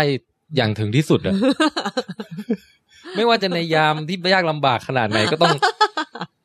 ต้องแบบหวังพึ่งเพื่อนได้อะพูดอย่างเงี้ยเอ เอ อ อ นะฮะ คุณบานว่าไงฮะ เปล่าอ่ะบันนึกถึงตอนที่ เออ ตอนในช่วงที่ เจ๊ขำอะไรอีกเนี่ย โลกาสแล้วบาน ช่วง ชอบเรื่องเนี้ย ช่วงที่แบบว่าน้ำท่วมอ่ะ เออ จำได้ป่ะกรุงเทพอ่ะแล้วแบบ เออ ว่าน้ำหมดพวกเราก็แหกอาบันก็เลยไปซื้อถังน้ำไออันสูงสูงๆอ่ะเอาไว้ฉุกเฉินไว้ใส่น้ำไง อืม แล้วพอมาลองใส่น้ำเล่นที่ห้องน้ำตัวเองอ่ะแล้วก็แบบสักพักหนึงสนุกก็เลยแบบลองเอาตูดหย่อนลงไปจำได้ป่ะ หืม พี่หมี อ๋อ แล้วปัญหาคือ ออกไม่ได้ ต้องตะโกนเรียกพี่แทนให้มาช่วยคือแบบว่าเล่นน้ำสงกรารอ่ะคือแบบกระโดดลงไปตุ๊บแล้วพี่แทนก็ต้องแบบมาช่วยดึงแล้วดึงนานมากคือน้ำแบบเละเทะเต็มห้องน้ำไปหมด เอ้ย อุบาท พี่ มา บั ก นนี่มีความซุกซนเหมือนกันเนาะเออนะ อืมแซบพอกดินระเบิดน่ะ กลายเป็นปูเสฉวนเลยตอ ใช่ น เป็นปูเสฉวนออกไม่ได้คือต้องช่วยกันแบบดึงอะ คนเบ้อเลยเอาตูดไปอุดในถังน้ำแล้วดึงออกมาไม่ได้วะ ก็ตอน แล้ นั้ วน ถั คื ง อ แบบไซส์ไหนรู้ป่ะแบบถังแบบว่าเออตามวัดเขาไว้รองน้ำเก็บช่วงหน้าฝนกันอย่างนั้นอ่ะ ไม่ก็นึกว่าแบบว่าจะลงไปแบบเหมือนกับเป็นอ่างอาบน้ำเล่นอะไรอย่างงี้ก็กะว่าจะลงไปเล่นอย่างงี้ไง เออ ก็เอาก้นหย่อนลงไปปรากฏว่าไม่ได้เลยไงเป็นปูเสฉวน เนี่ย เลยน่ะ อื อื ม ม ก็เป็นอุทาหรณ์นะฮะน้องๆ อย่าไปทำตาม อืมอ่ะมาข่าวต่อไป นั่นนะฮะเออก็ข่าวแรกก็คือเป็นเรื่องเกี่ยวกับ NASA p o o p Challenge นะฮะ ก็จบไปแล้วครับ ค่ะ ครับ ต่อมา น่าสนใจ อืมครับผม เชิญคุณป๋องแปงฮะ มาถึงข่าวใหญ่บ้าง อืม งั้นผมก็จะไล่ตั้งแต่ไทม์ไลน์ตั้งแต่เมื่อมีนามาถึง ได้ ปัจจุบันเนาะ ได้ได้ นะครับ มีนาก็นาซาก็รายงานข่าวการค้นพบ ดาวเคราะห์นอกระบบสุริยะนะฮะซึ่งอยู่ในระบบดาวฤกษ์ชื่อ TRAPPIST-1 ครับผม อยู่ห่างจากโลกไปประมาณ 40 ปีแสง อืม 40 ปีแสงนี่ก็แสงเดินทาง 40 ปีนี่ไกลโคตรเลยนะ ไกล พี่ มาก อืม อืม แต่ไอ้ดาวฤกษ์ชื่อเอ่อระบบทรัพพิสวันเนี่ยเอ่อปกติเจอดาวเคราะห์นอกระบบสุริยะ เราก็เจอกันไม่มาก หมายถึงว่า ดาวฤกษ์หนึ่งดวงเนี่ยเราเจอดาวเคราะห์โคจรเนี่ยอย่างดีก็ดวงสองดวงหรืออะไรอย่างเงี้ย แต่แต่ไอตัวหมายถึงว่านับรวมทั้งหมดว่าเคยเจอมาแล้วกี่ดวง อ่าประมาณ อั สาม เย พัน เยอะ กว่าดวง เออ ใช่ อืม เพราะฉะนั้นหลายคนอาจจะเข้าใจผิดว่านี่เป็นการเจอ exo planet ครั้งแรกเพราะว่ามันเป็นข่าวดังเลย จริง ๆ คือไม่ใช่ ไม่ใช่ เออแต่มันพึมันสำคัญยังไงฮะองไป สำคัญอย่างไรนั้นขออนุญาตดูโพย อ่ะได้ค่ะ มาแล้วครับ มาแล้วครับ อ่าเดี๋ยวขอเดี๋ยว โอ้ย ยังไม่เปิดตัวนะครับ ครับ มาแล้วค อ่า รับ โคยบองแปงแม่งแบบสีแดงด้วย งี้ฮะ องค์การนาซาเขาก็ประกาศนะครับ เมื่อประมาณเดือนใช่จริง ๆ คือเดือนเอ่อปลายเดือนกุมภานะพี่ โอ้ เพราะว่าเขาใช้กล้องโทรทัศน์อวกาศสปิตเซอร์นะค ครั รับ บ ซึ่งไอ้กล้องตัวเนี้ยเป็นกล้องแบบประเภทเอ่อตรวจจับรังสีอินฟราเรดนะครับ ฮะ เพราะว่าดาวฤกษ์ทรัพพิสวันซึ่งห่างไป 40 ปีแสงเนี่ย มีดาวเคราะห์พอๆกับโลกเจ็ดดวงโคจรรอบเลย เนี่ยแหละ อืม มันดังตรงนี้ คือความเจ๋งก็คือมันมันเยอะมากอะพี่ ใช่ อ่ะฮะ ปกติดวงสองดวงนี่ก็เจอยากละ อันนี้คือแบบเจ็ดดวง เออ คื คือ ออย่างของระบบสุริยะเราเนี่ย มันก็จะมีไซส์ใกล้เคียงโลกก็มีแค่ประมาณดาวศุกร์ สุกร์อังคารอะไรเงี้ย อ่าแล้วก็ที่เหลือก็แบบเป็นใจแอนบึ้มไปเลย บึ้มไปเลยไม่ก็เล็กเป็นดาวพุธอะไรเงี้ย เออ ม ซึ่งไอการมีไซส์เท่า ๆโลก แล้วเรียงกันอยู่แบบ เจ็ดด เจ็ด วง ดวงเนี่ยมันก็ถือว่าแปลก แปลก เออ แปลกนะฮะ นะฮะ แล้วก็ที่สำคัญเนี่ย สามในเจ็ดเนี่ย ถือ ม ว่าอยู่ในโซนที่เรียกว่า habitable zone ก็คืออไม่ใกล้ไม่ไกลจากดาวฤกษ์มาก ฮึ พอที่น้ำมีโอกาสเป็นของเหลวได้ อืม คืออย่างนี้ต้องบอกนิดนึงว่า habitable zone เนี่ยไม่ได้หมายความว่าน้ำเป็นของเหลวแน่ๆ เพราะ อ่าฮะ องค์เพราะองค์ประกอบที่จะทำให้น้ำเป็นของเหลวเนี่ยมันพูดยากนะเฮีย เออ อ่าบางทีถ้าเกิดบอกว่าเนี่ย ดาวอยู่ใน ระยะพอเหมาะที่น้ำจะต้องเป็นจะเป็นของเหลวได้ แต่ดาวไม่มีชั้นบรรยากาศเลยอย่างเงี้ย น้ำมันจะ อ๋อ มันก็ไม่มันก็กักน้ำไว้ไม่ไหวเหมือนกัน คือน้ำก็เป็นของเหลวเสร็จแล้วก็ระเหยออกไป ใช่ เออ หรือแม้แต่เอ่อในก เอา ร ตอน ณี นี้นะฮะท่านผู้ฟังครับ ถ้ามีเสียงตุ้งตั้งอะไรก็คือข้างบ้านเนี่ยเอ่อก่อสร้างนะฮะ อ๋อ ไ แต่คิดว่ามันคงไม่ได้เข้ามาเยอะมากอ่ะ ไอไอ ผ ไอ มแทบไม่ได้ยินเลยว่ะพี่ ไอเสียงไม่เท่าไหร่ แต่พื้นโดดเด้งขึ้นมาเลยเนี่ย อ๋ออ๋อ เออตะกี้อะบันเราเห็นอะบันลอยขึ้นไปเลยอะ เวอร์เกิน ตัวเบา อะบัน จัง ก็รัดรัดค่าเข็มขัดหน่อยแล้วกัน โอ้ ใช่ โห จ้ะ นะโอเคตัวเบาไงตัวเบา เออ เจ๊แกลอย ใช่ ง่าย ใช่ใช่ เออ เดี๋ยวนี้เป็นงานเนาะอืมเลี้ยงง่ายจัง อ่ะต่อครับต่อ ต่อค่ะ habitable ซึ่งเอ่อ habitable zone เนี่ยก็คือน้ำเนี่ยมีโอกาสเป็นของเหลวนะฮะ ฮะ ในในสภาพบางอย่าง ซึ่งการคำนวณ habitable zone นี่ก็แล้วแต่เจ้าแล้วแต่ที่ อืม นะครับ อย่างบางทีเอ่อไอ้ดาวพฤหัสเนี่ย อ่ะฮะ ไม่อยู่ใน habitable zone แต่ว่าเนื่องจากดวงจันทร์ของมันอยู่ใกล้ดาวพฤหัสมาก มันก็จะเกิดแรงไทเดล อ๋อ ทำให้แบบ ข้างในมันมีความร้อน ก็อาจจะมีน้ำอยู่อีก ม คือขอให้มีแหล่งความร้อนบางอย่างซึ่ง ใช่ อาจจะไม่ได้มาจากตัวดาวฤกษ์ที่เป็นเจ้าของระบบก็ได้ ใช่ เออ แต่ว่าคำว่า habitable zone เลยมันมันเป็นคำที่พูดคร่าวๆว่ามันอยู่ในระยะพอเหมาะพอสม อ่ะฮะอ่ะฮะ น้ำเนี่ยไม่โดนความร้อนจากดาวฤกษ์มากเกินจนเกินไป และไม่ได้รับน้อยจนเกินไป โอ้ ซึ่งอันที่จริงการเอาดาวฤกษ์เป็นตัวตั้งเนี่ยก็ make sense เพราะ ครับ ว่าคือเราพูดถึงน้ำเพราะว่าเราคาดหวังจะเจอสิ่งมีชีวิตเนาะ อ่ะฮะ ถ้าพูดถึงสิ่งมีชีวิต พลังงานจากดาวฤกษ์ก็เป็นพลังงานที่ยาวนานที่สุดละ อื ไม่ว่าความร้อนใต้พิภพอะไรมันจะนานแค่ไหนก็ตามพลังงานจากดาวฤกษ์เนี่ย อ๋อ โดยส่วนใหญ่แล้วเนี่ยมันต้องมันระมันระดับพันล้านปี ดังนั้นเราก็เลยเชื่อว่ามันน่าจะเป็นแหล่งพลังงานให้สิ่งมีชีวิต ม เอ่อใช้ในการดำรงเผ่าพันธุ์ ได้นานพอจะสร้างอารยธรรมด้วยอะไรด้วย อ๋อ อ่าก็ make sense อืม นะฮะทีนี้เนี่ยความน่าสนใจยิ่งกว่านั้นก็คือ นักวิทยาศาสตร์เนี่ย เจอเจ็ดดวง อืม ปรากฏว่าหกดวงเนี่ยเขาสามารถหามวลแล้วก็ขนาดได้ อืม เออพูดง่ายคือเขาต้องใช้วิธีทรานสิตก็คือ มันต้องตัดหน้าพอดีหรืออะไรอย่างเงี้ยนะฮะแล้วก็เจอได้ได้ขนาดมันมา หามวลกับขนาดได้ น่าสนใจอย่างไรอ่าอันนี้ ม เออ ถ้าอบันเจอคนสักคนหนึ่งอบันอยากรู้มวลกับขนาดเขาไหมล่ะ ไม่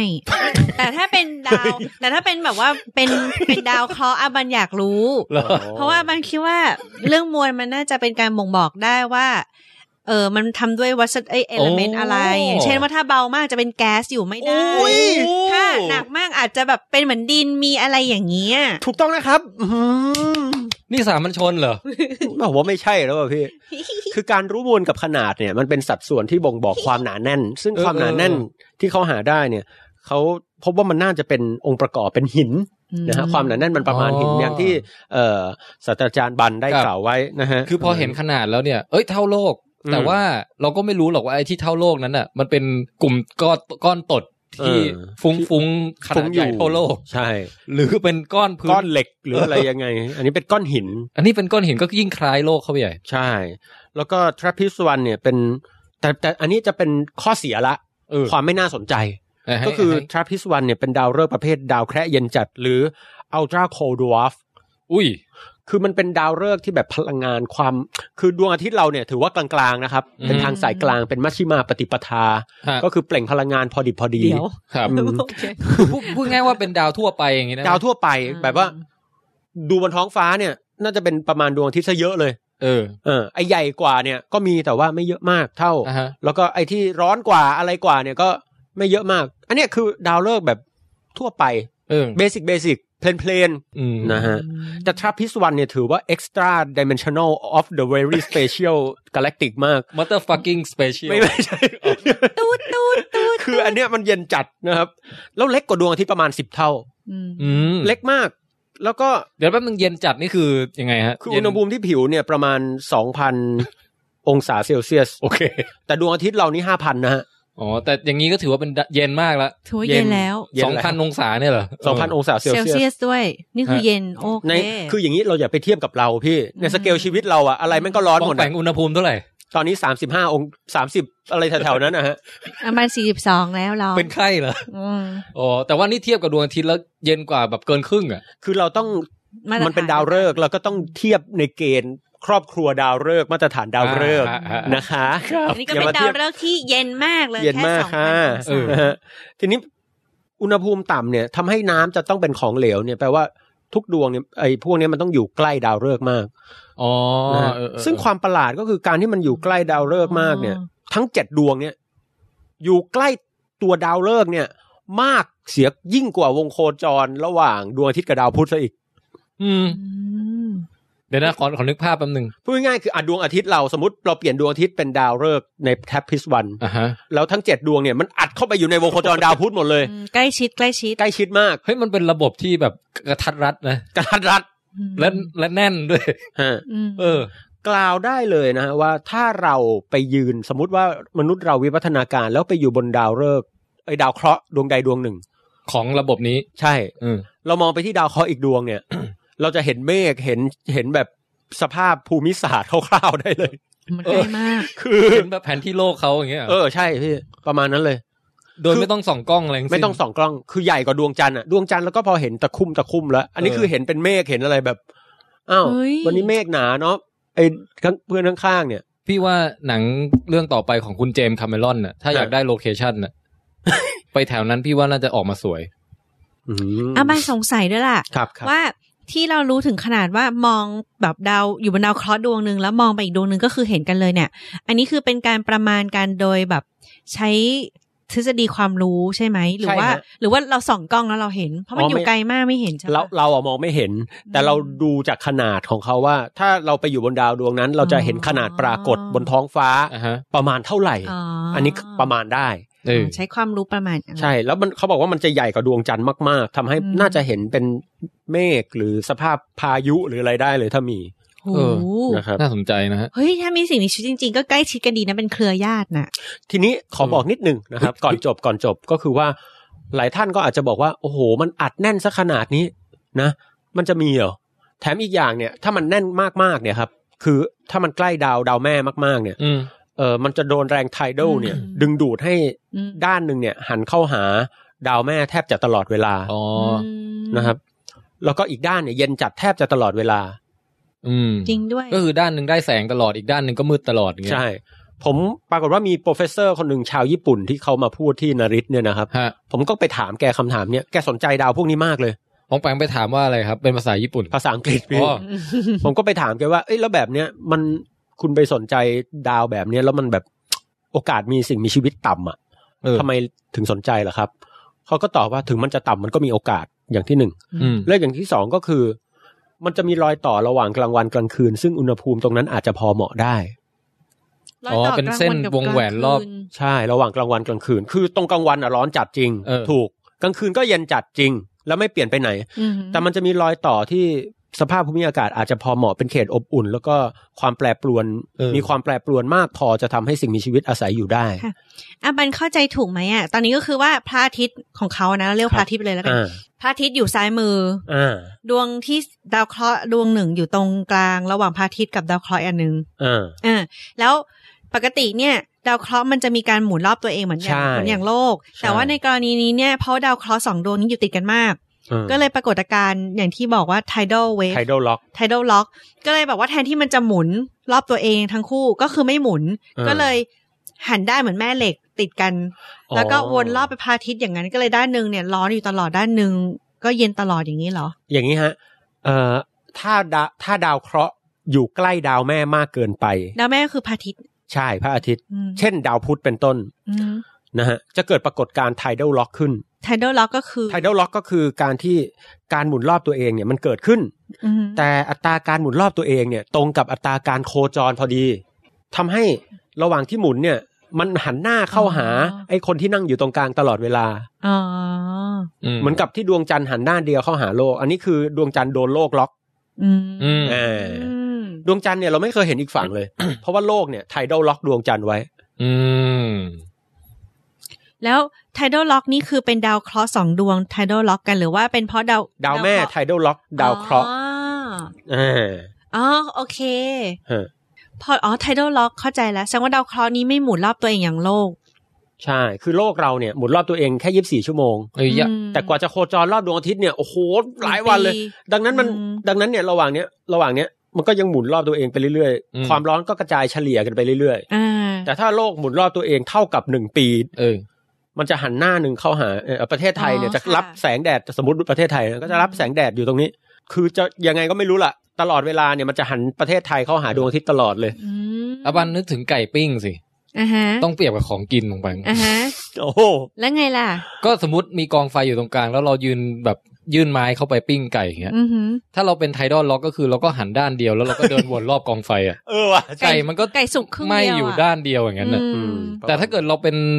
ดาวเคราะห์แบบโลกเนี้ยเราก็หมุนไก่ไปเรื่อยแล้วเราก็เดินวนไปด้วยอย่างเงี้ยมันก็จะสุกทั่วถึงอะ อืม แล้วไทดอลล็อกนี้คือเป็นกับดาวเคราะห์ทุกดวงเลยเปล่า เปรียบได้ดี มีโอกาสคืออย่างนี้ฮะไทดอลล็อกเนี่ย ดาวพุธหรือดาวศุกร์ก็ไม่ได้ไทดอลล็อกกับดวงอาทิตย์อย่างอย่างสมบูรณ์แบบ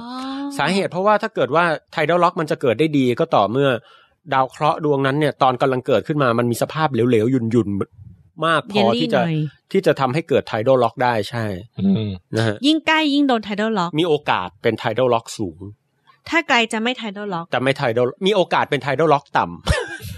ำ สิ่งที่ทำให้เกิดไทดอลล็อกคือ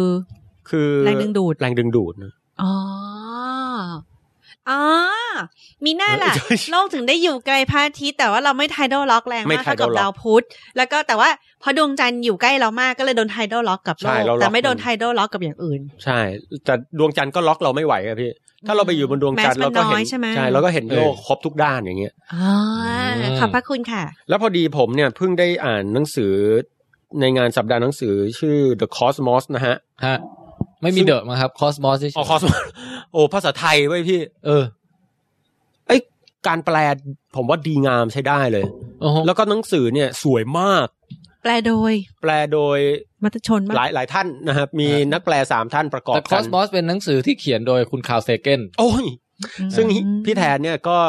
เอามาเล่าเอามารีวิวหลาย ๆ ครั้งละ ฮะ เป็นครั้งแรกที่ผมได้เสพมันในรูปแบบภาษาไทย อ๋อแล้วอร่อยไหมฮะ อร่อยมาก โอ้ วิธีการเปรียบเปรยแล้วก็วิธีการเล่าเรื่องของคุณคาวซาแกนเนี่ย เออ ขออนุญาตหยิบยกนำมาอภิปรายเล็กน้อยก็คือเขาบคอรั ก บ ว่า ท่ามกลางดาวฤกษ์ในกาแล็กซีหนึ่งเนี่ยมีดาวฤกษ์แสนล้านดวง อ่ะ แล้วในเอกภพที่มีกาแล็กซีนับแสนล้านกาแล็กซีเนี่ย มันช่างแปลกประหลาดเหลือเกิน ถ้าจะบอกว่ามันมีแค่โลกเราเท่านั้นที่เป็นสถานที่ที่มีสิ่งมีชีวิตอยู่ อืม บางทีเอกภพจะอาจจะมีลักษณะเฉพาะบางอย่างที่เอื้อต่อการมีสิ่งมีชีวิตได้ โดยปฏิเสธไม่ได้อยู่แล้ว อืม หากเราให้เวลานานพอ ซึ่งตอนนี้ระยะเวลามันก็นานเพียงพออยู่แล้ว อืม เออผมว่าเขาเขาพูดได้ดี แล้วเขาอธิบายความยิ่งใหญ่ของจักรวาลได้โอ้โหเฮียเขาพูดว่า เวลาคุณมองไปที่ดาวฤกษ์บนท้องฟ้าเนี่ย เราเห็นเป็นแค่จุดสว่าง อืม ดูไม่มีอะไรแตกต่างกันไม่น่าสนใจ หรือแม้แต่ดาวเคราะห์นอกโลกคือดาวเคราะห์นอกระบบสุริยะที่เราพูดพูดกันบางทีมันก็ไม่ค่อยน่าสนใจ อืม แต่ในมุมมองของเอกภพเนี่ย ทุกดาวฤกษ์ล้วนมีความพิเศษ ทุก อืม ดาวเคราะห์ก็พิเศษ เพราะจริง ๆ แล้วสิ่งที่ประกอบเป็นเอกภพเกินกว่าร้อยละเก้าสิบเก้าจุดเก้าเก้าคือความไม่มี โอ้ ดังนั้นเมื่อไหร่ก็ตามที่คุณเจออะไรสักอย่างแล้วมันมี อืม นั่นน่ะ มันโคตรพิเศษเลย เออว่ะเอยเออเขาก็ทำให้เราได้เห็นภาพนะ โอ้โห เห็นภาพความใหญ่ของเอกภพว่า เอ้ย คุณเจอความอ้างว้างราวกับเป็นอนันต์ในทะเลสีดำของเอกภพเลยแบบ แล้วคำมันประมาณเนี้ยพี่มันไพเราะผมว่า เออเออ คุณข่าวนี่ก็สมแล้วที่เป็นศาสดาแห่ง นักสื่อสารวิทยาศาสตร์ แกเป็นโปร แกเป็นเกจิ แกเป็นแบบ เออ นะฮะเดอะมาสเตอร์คนหนึ่ง ฮะ อ่ะ ก็จบข่าวเดอะทราพิสวันไปก่อนนะครับ พี่มีเอ่อเสริมแทรกนิดนึงฮะ ครับครับ คือพี่รู้สึกว่าข่าวทรัพย์ิสวันเนี่ย ตอนที่นาซาประกาศมาใหม่ๆอ่ะ อืม ข่าวเนี้ยมันมันดังในหมู่แบบสื่อกระแสหลักเยอะ ครับเอ ที อ วีทั่วไปก็บอกนาซาประกาศแล้วค้นพบดาวเคราะห์ต่างดาวอะไรอย่างเงี้ย เออเอ อื อ ม แล้วคนก็จะคอมเมนต์ของคนแบบที่ไม่ได้ไม่ได้อ่านละเอียดไม่ได้ดูละเอียดอ่ะเขาก็จะบอกคือจะมีสองแนวมั้งหนึ่งคือจะพูดเป็นในแนวแบบว่าโหยจะเจอเอเลี่ยนแล้วอะไรอย่างเงี้ย เออ กับแนวที่สองคืออ ม เฮ้ยมนุษย์จะย้ายไปอยู่ที่นั่นแล้วอะไรอย่างเงี้ย อืม นึกออกไหม อืม ค่ะ แล้วก็มีแต่คนบ่นกันว่า อะไรว่าสี่สิบปีแสงว่ากว่าจะไปถึงแบบแก่ตายกี่ร้อยชาติอะไรอย่างเงี้ยนึกออกปะ อืม ซึ่งพี่รู้สึกว่าหนึ่งคือมันไม่ได้มีใครกะจะไป อยู่แล้ว ข่าวเขาไม่ได้บอกว่าอย่างนั้น ครับครับ คืออย่างนี้ ไง ถ้าสามัญชนทั่วไปอ่ะ เราแค่คิดอย่างเดียวแล้วว่า เออนาซาจะมาทำการศึกษาพยายามหาดาวเคราะห์ที่อาจจะเป็นแบบมีสิ่งมีชีวิตอยู่ได้ไง ก็เพราะว่าจะได้เป็นบ้านให้เราไปไงที่เราดูหนังกันเยอะๆว่าพอโลกนี้ทรัพยากรหมด หรือว่าประชากรล้นโลก เออออออ เราจะได้มีบ้านหลังใหม่ไง อ่า อืม า นี่คือสามัญชนทั่วไปจะคิดอย่างนี้รวมถึงอาบันในตอนแรก เออ อืม ใช่ใช่ก็อันนี้ก็ถือว่าอ่ะไม่มีใครจะไปทราวิสวันนะฮะ ฮ่าฮ่า อืม ในตอนอย่างน้อยก็ตอนเนี้ยเออ นะฮะ เออแล้วก็ สองคือแบบเออเน้นไปที่เรื่องเอเลียนไลฟ์ก็คือชีวิตต่างดาว ครับ อืม แล้วก็คนก็คล้ายๆว่าตื่นเต้นว่าเฮ้ยมันน่าจะมีแบบเหมือนกับนาซาออกมาประกาศว่าโอ้โหโอกาสมันสูงมันอะไรอย่างเงี้ย ค่ะ อืม ตั้งตั้งมีตั้งสามดวงนะ อืม ที่อยู่ใน habitable zone อะไรเงี้ย อืม แต่ว่าพอมาช่วงหลังๆ เนี่ย จริง ๆเขาก็ค่อยๆ แบบรู้รายละเอียดเพิ่มเติมแล้วบอกว่า adjust ใหม่ว่าเหลือไอ้ที่มันน่าจะมีได้แบบอยู่ใน habitable zone ได้จริงๆเหลือแค่ดวงเดียวอะไรเงี้ย อ้าวแล้วอีกสองดวงล่ะ ก็คือเหมือนเขาคำนวณหรือเช็คนู่นเช็คนี่เรื่องบรรยากาศเรื่องอะไรแล้วบอกว่าเฮ้ยมันเออโอกาสมันน่าจะน้อยแล้วอะอะไร อ๋ เงี้ย อ นึกออกไหมซึ่ง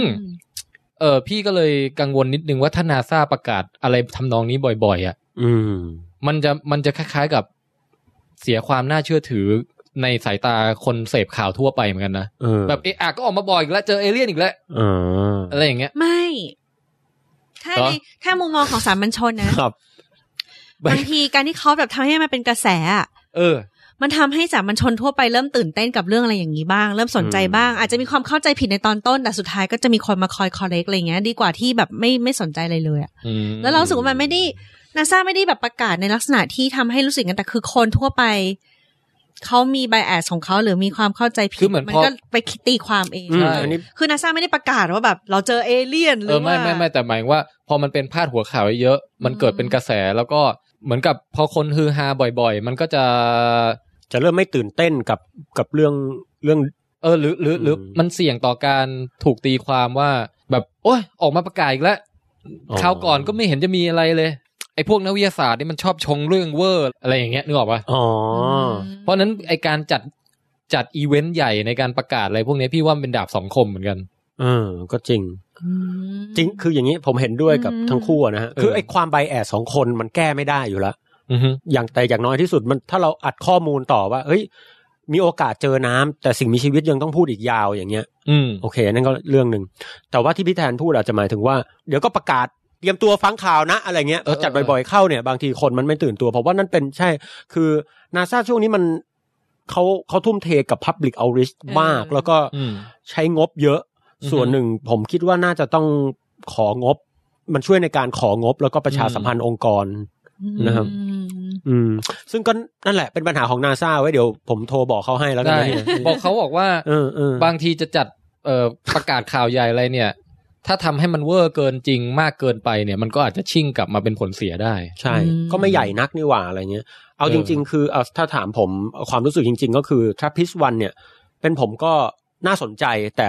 ผมผมไม่ให้สิบนะ ผมให้สัก อืม แปดถึงเจ็ด ค่ะ เพราะว่าเอ็กโซ a พลเน็ตที่เจอเจ็ดดวงสำหรับผมก็คือน่า อือฮึ น่าทึ่งก็จริงแต่ว่า แล้วไงวะ อืม คือมันก็ จริงๆมัน พอ ก็ ไป จาก เน้น หนึ่งเป็นเจ็ดอ่ะ พอไปเน้นเรื่องการหาเอเลี่ยนอ่ะ มันก็เลยผิดประเด็นอาจจะผิดประเด็นไปนิดนึงตรงที่ว่า ถ้าไม่พูดเรื่องเอเลี่ยนเลยเนี่ยนะ อืม ไอ้ระบบเนี้ยมันมันแปลกมากอยู่แล้วไง ใช่ คือไอการที่มีระบบที่มันคอมแพคขนาดเนี้ย ฮะ เรียงดาวเคราะห์มาเจ็ดดวงแล้วแบบ เออ ดาว เออ ตรงกลางก็ไม่ใช่ดาวธรรมดา เออ เป็นดาวอะไรนะ อัลตราโคดวาฟ เออเนี่ยมันแค่นี้ตรงนั้นน่ะมันแปล เอก อว่ะ แล้วไงแต่พอเราอยากจะแบบพาดหัวข่าวไงดีให้คนสนใจว่าพาดเรื่องเอเลี่ยนแล้วกันอย่างเงี้ยปุ๊บมันเหมือนแบบใช้ใช้จิตวิทยาเอ่อดึงดูดความสนใจ แต่ว่าทำให้คนไขว้เขวไอตัวเนื้อข่าวที่แท้จริงอะไรเงี้ย เอ๊ะข่าวของนาซามันมันมันพลาดเรื่องเอเลี่ยนด้วยใช่ไหมเฮีย พี่ไม่รู้แต่ว่าเวลาเวลาเว็บเวลาอะไรต่างๆ เขาเอามาโพสต์ต่อกันอย่างเงี้ยเขาก็จะไปเน้นว่าเจอดาวที่เหมือนโลกแล้วเว้ย ม เออ อ๋อ แบบอะไรอย่างเงี้ย แต่งั้นงั้นงั้นประเด็นเนี้ยก็ไม่ใช่ปัญหาของนาซาแต่น่าจะเป็นปัญหาของสื่ออื่ เนอะ น ๆด้วย ก็เป็นเรื่องที่ฝากท่านผู้ฟังไปคิดนะฮะ ว่า ครับ ะ ในโลกของการสื่อสารวิทยาศาสตร์ในยุคศตวรรษที่21เนี่ย เราควรจะหาบาลานซ์ตรงไหนดี ใช่ใช่ อืม บาบาลานซ์ที่สำคัญ เราประกาศบ้างดิพี่เดี๋ยวอีกแบบเดือนหน้าจะมีการแถลงข่าวใหญ่ของวิดแคสอะไรเงี้ เอย อเออเออเออ แล้ว แล้ว พอ แถ มา ลง ถึ อง อ ก็ กมาแบบป๋องแปงโกนหนวดแล้วครับอะไรอย่างเงี้ย เออ คนมารอดูแบบ ยอดวิวห้าแสนเนี่ยพี่แล้วแบบ เป็นผมเดินมา ก่อน โกนหนวดแล้วนะครับสามวิเนี่ยว่าเป็นไง โด น่าน สใจะ โดนไซเบอร์แอ a แทกแน่ เออเสริมอีกนิดนึงช่วงที่ทรัพ i ิสวันเป็นข่าวเนี่ยนะครับ ก็จะมีเสียงตอบรับอีกประเภทหนึงฮะคือคนที่ไม่เข้าใจ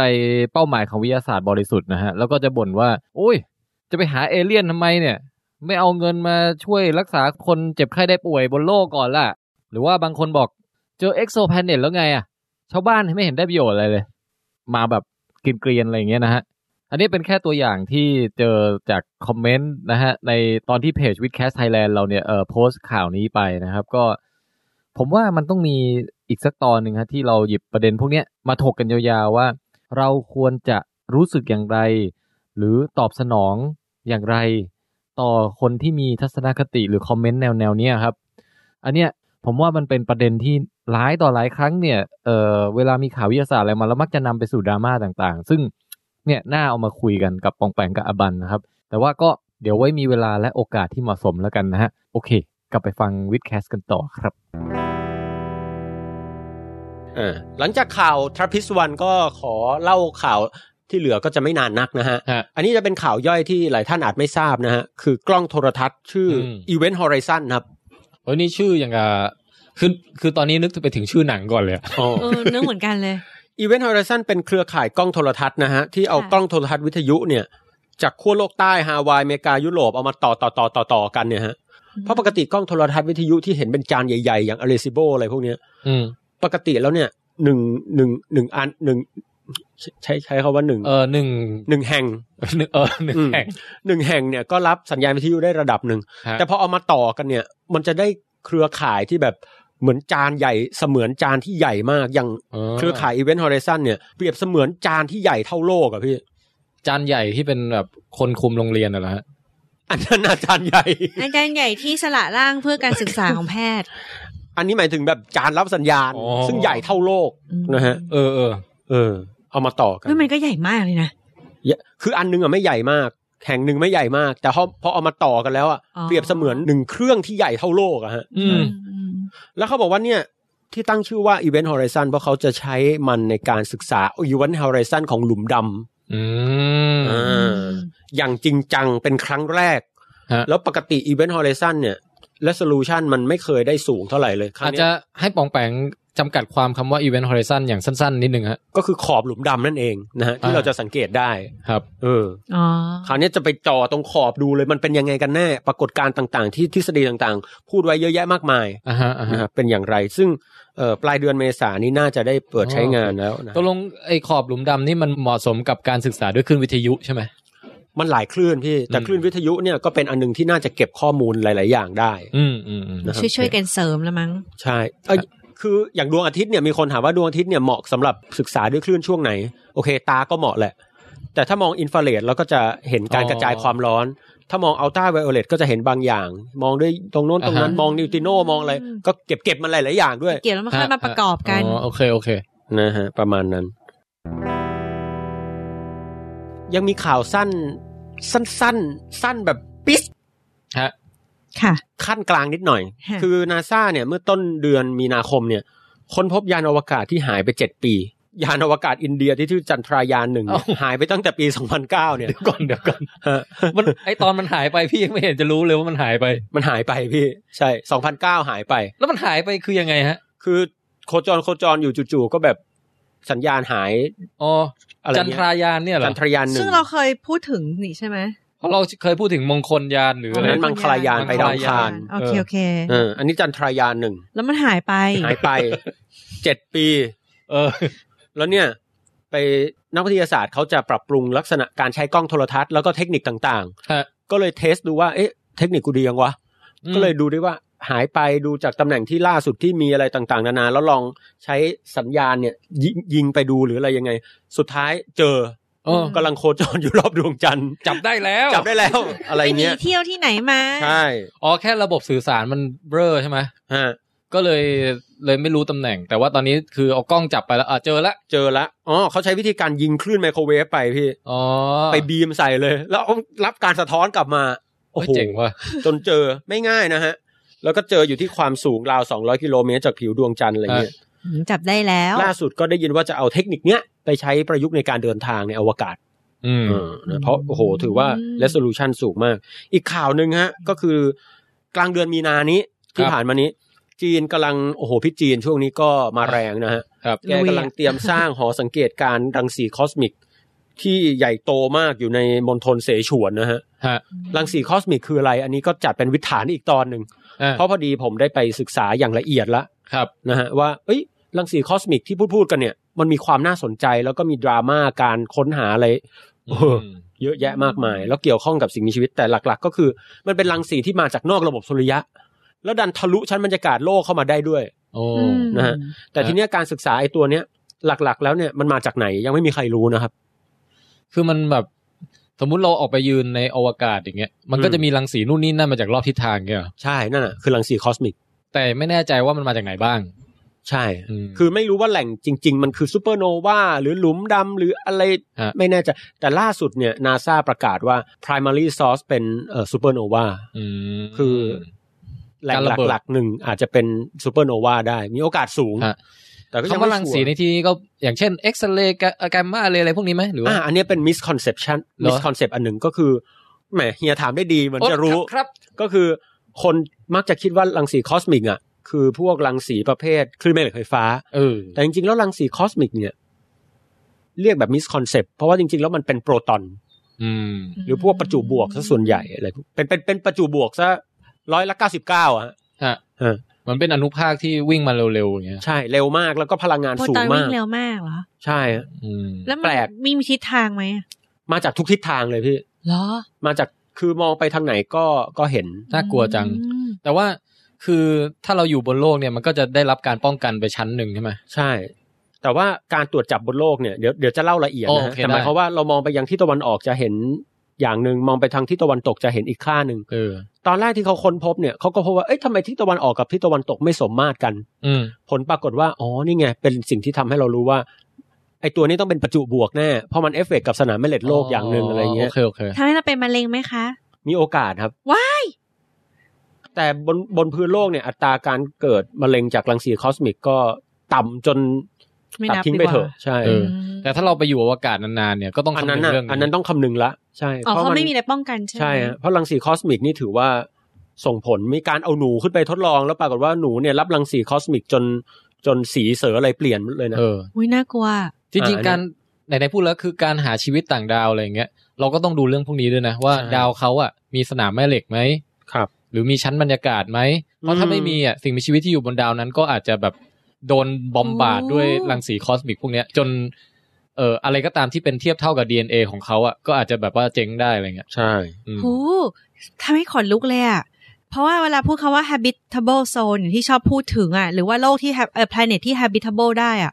มันไม่ใช่ดูแค่ว่าแบบน้ำ อืม สภาพเป็นยังไงนี่หว่า มันต้องดูหลายอย่างเลยว่า เออ มีสนามแม่เหล็กเพื่อคอยปกป้อง มันจากพวก cosmic ray ไหมอะไรอย่างนี้ด้วยเนาะ ใช่ หู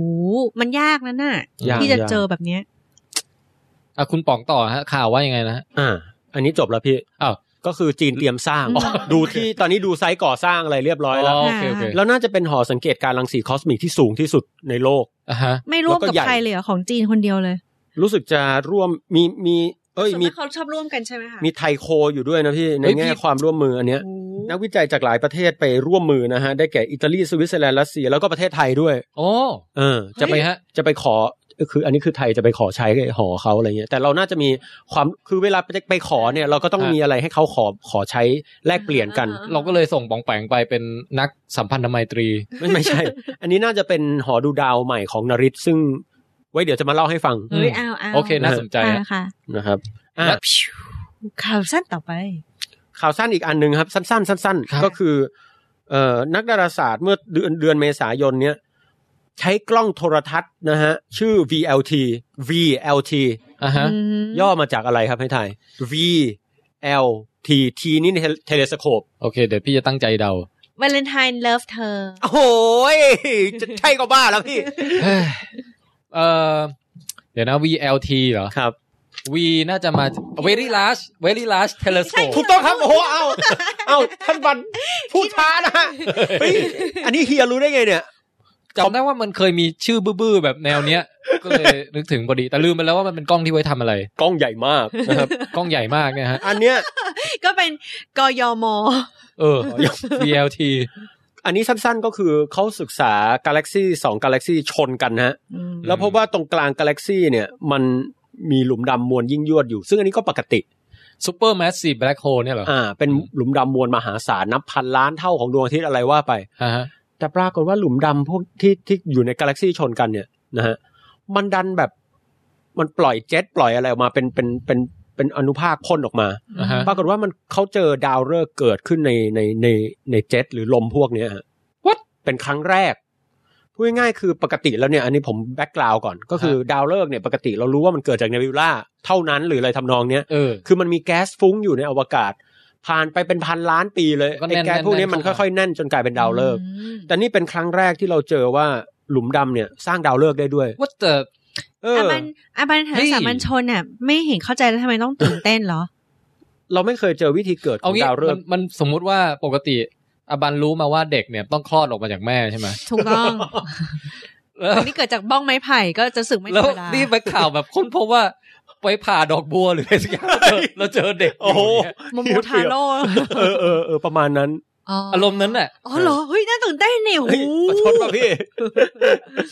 ผมเอ้ยมันมันน่าตื่นเต้นใช่ แล้วก็ นอกจากนั้นมันยังอธิบายการกระจายตัวของดาวฤกษ์ได้ได้น่าจะดีขึ้นมาก คืออย่างนี้ อ่าฮะ นอกจากเจอแบบใหม่เนี่ย อืม คือปกติแล้วดาวฤกษ์เกิดจากจากกลุ่มแก๊สเนี่ย มันก็อยู่ที่เดิมของมันอะไรประมาณเนี้ย อือฮะ แต่เนี่ยคือหลุมดำพ่นออกมาด้วยลมดะหลุมลุเขาใช้คาว่าลมหลุมดำนะฮะ พี่กำลังนึกภาพแบบ เป็นรูดำๆแล้วพ่นลมออกมา รู้สึกเหม็นมากอะ อะไรอ่ะ เสื่อมอะเฮีย ไม่นึกถึงแบบพวกท่อระบายน้ำอะไรแล้วมี โอ้โห อ่ะ มีควันพุ่งออกมาจากน้ำท่ออะไรอย่างเงี้ย ป๋องคิดอะไรวะ เออ นึกว่าแกพูดถึงแบบ หมายค รู วาม ตู ว่า ดอะไรเงี้ย มา ไอ้ป๋องไอ้ป๋องแบบถูกคอรับไปแล้ว เออ หมายความว่ามีรูดำๆพ่นลมแล้วมีแพลเน็ตเกิดขึ้นเนาะ มีดาวฤกษ์เลยพี่ ดาวฤก ดวงอาทิตย์ ษ์ อะ ดาวฤกษ์เลย ใช่ จากหลุมดำพ่นมาเป็นดาวฤกษ์ ใช่ คือ มันพ่นแล้วเป็นดาวฤกษ์ได้ไง คือมันเป็นได้ไงเอาเขาก็กำลังศึกษากันอยู่หรือ อ๋อ มั้ง อ๋อเหรอ อ่าใช่ แต่ว่า แล้วก็เอาเอาง่ายๆก็คือ เอ่อปกติแล้วหลุมดำมันจะมีลมหลุมดำซึ่งมันแผ่รังสี แล้วแก๊สออกมาโดยรอบอยู่ แล้ว หมี นะฮะซึ่งคือเจ็ตเจ็ตอะไรพวกเนี้ย แต่ทีเนี้ย การแก๊สที่มันพุ่งออกมาเนี่ย มันดันมีการบีบอัดที่รุนแรงมากจนเกิดเป็นดาวฤกษ์ได้ โอ้ คือพูดง่ายๆคือปกติถ้ารอแบบเนบิวล่าน่าจะใช้เวลานานมากๆ แต่อันเนี้ย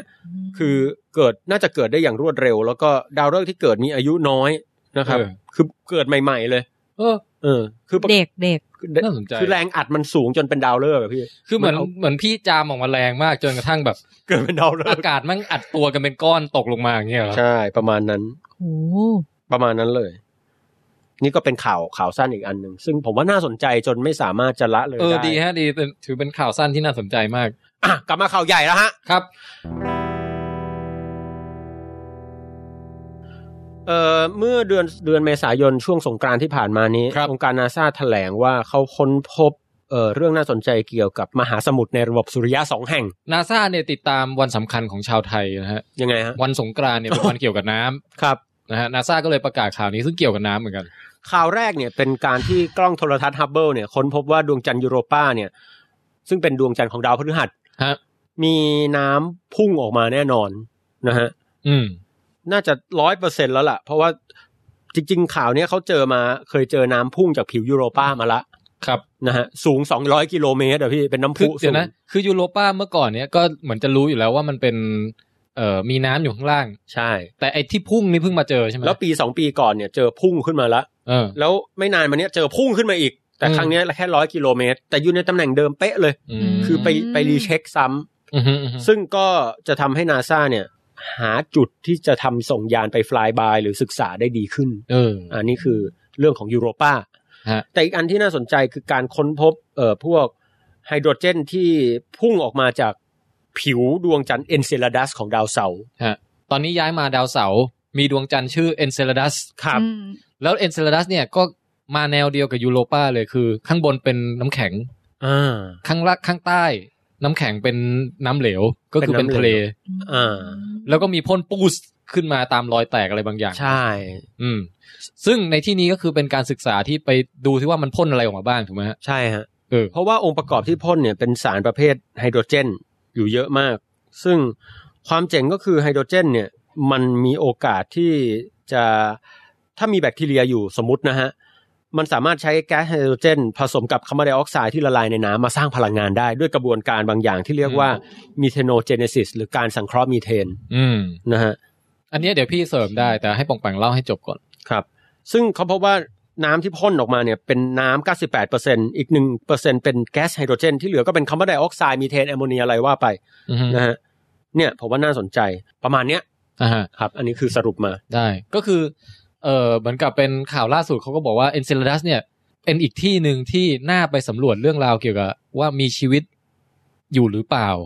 แล้วโอกาสเนี่ยค่อนข้างสูงใช้ได้ ก็อยู่ไม่ไกลจากเรามาก อืม เท่า อัน กับ เนี้ยสามารถส่งยานไปได้ คือไม่ ใช่ ใช่แบบไกลแบบแทรป ปิสวันอะไรเงี้ยไปไม่ได้ สี่สิบล้านปีแสง อันนี้คืออยู่ในระบบเราเนี่ยมีมีหลายแห่งที่น่าสนใจอยู่เอนเซ a ด u สก็เป็นหนึ่งในแหล่งที่น่าสนใจมาก แล้วมีน้ำด้วย ๆ มีน้ำแล้วก็มีองค์ประกอบบางอย่างที่อยู่ในน้ำนั้นที่เอื้อต่อการจะมีสิ่งมีชีวิตได้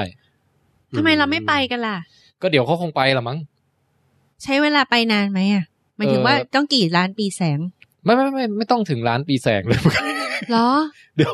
คือไปแบบอยู่ใกล้กว่าพลูโตอ่ะ งี้ก็น่ารีบไปส่งเลยนะ เราว่าต้องบอกนาซาแล้วรีบไปดูดีกว่า ก็เนี่ยตอนเนี้ยจริง ๆ คือ ยานที่ค้นพบ เอ่อตรงเนี้ยก็คือยานที่เราส่งไปตั้งแต่นานแล้วไง อ๋อ ใช่ไหมชื่อว่ายานแคสซินี แคสซินี อ๋อเกสินีเนี่ยนะ ใช่ อืม ซึ่งปองแปงจะต่อเลยไหมแล้วเดี๋ยวเดี๋ยวพอปองแปงเล่าแคสซินีจบพี่จะมาเสริมว่า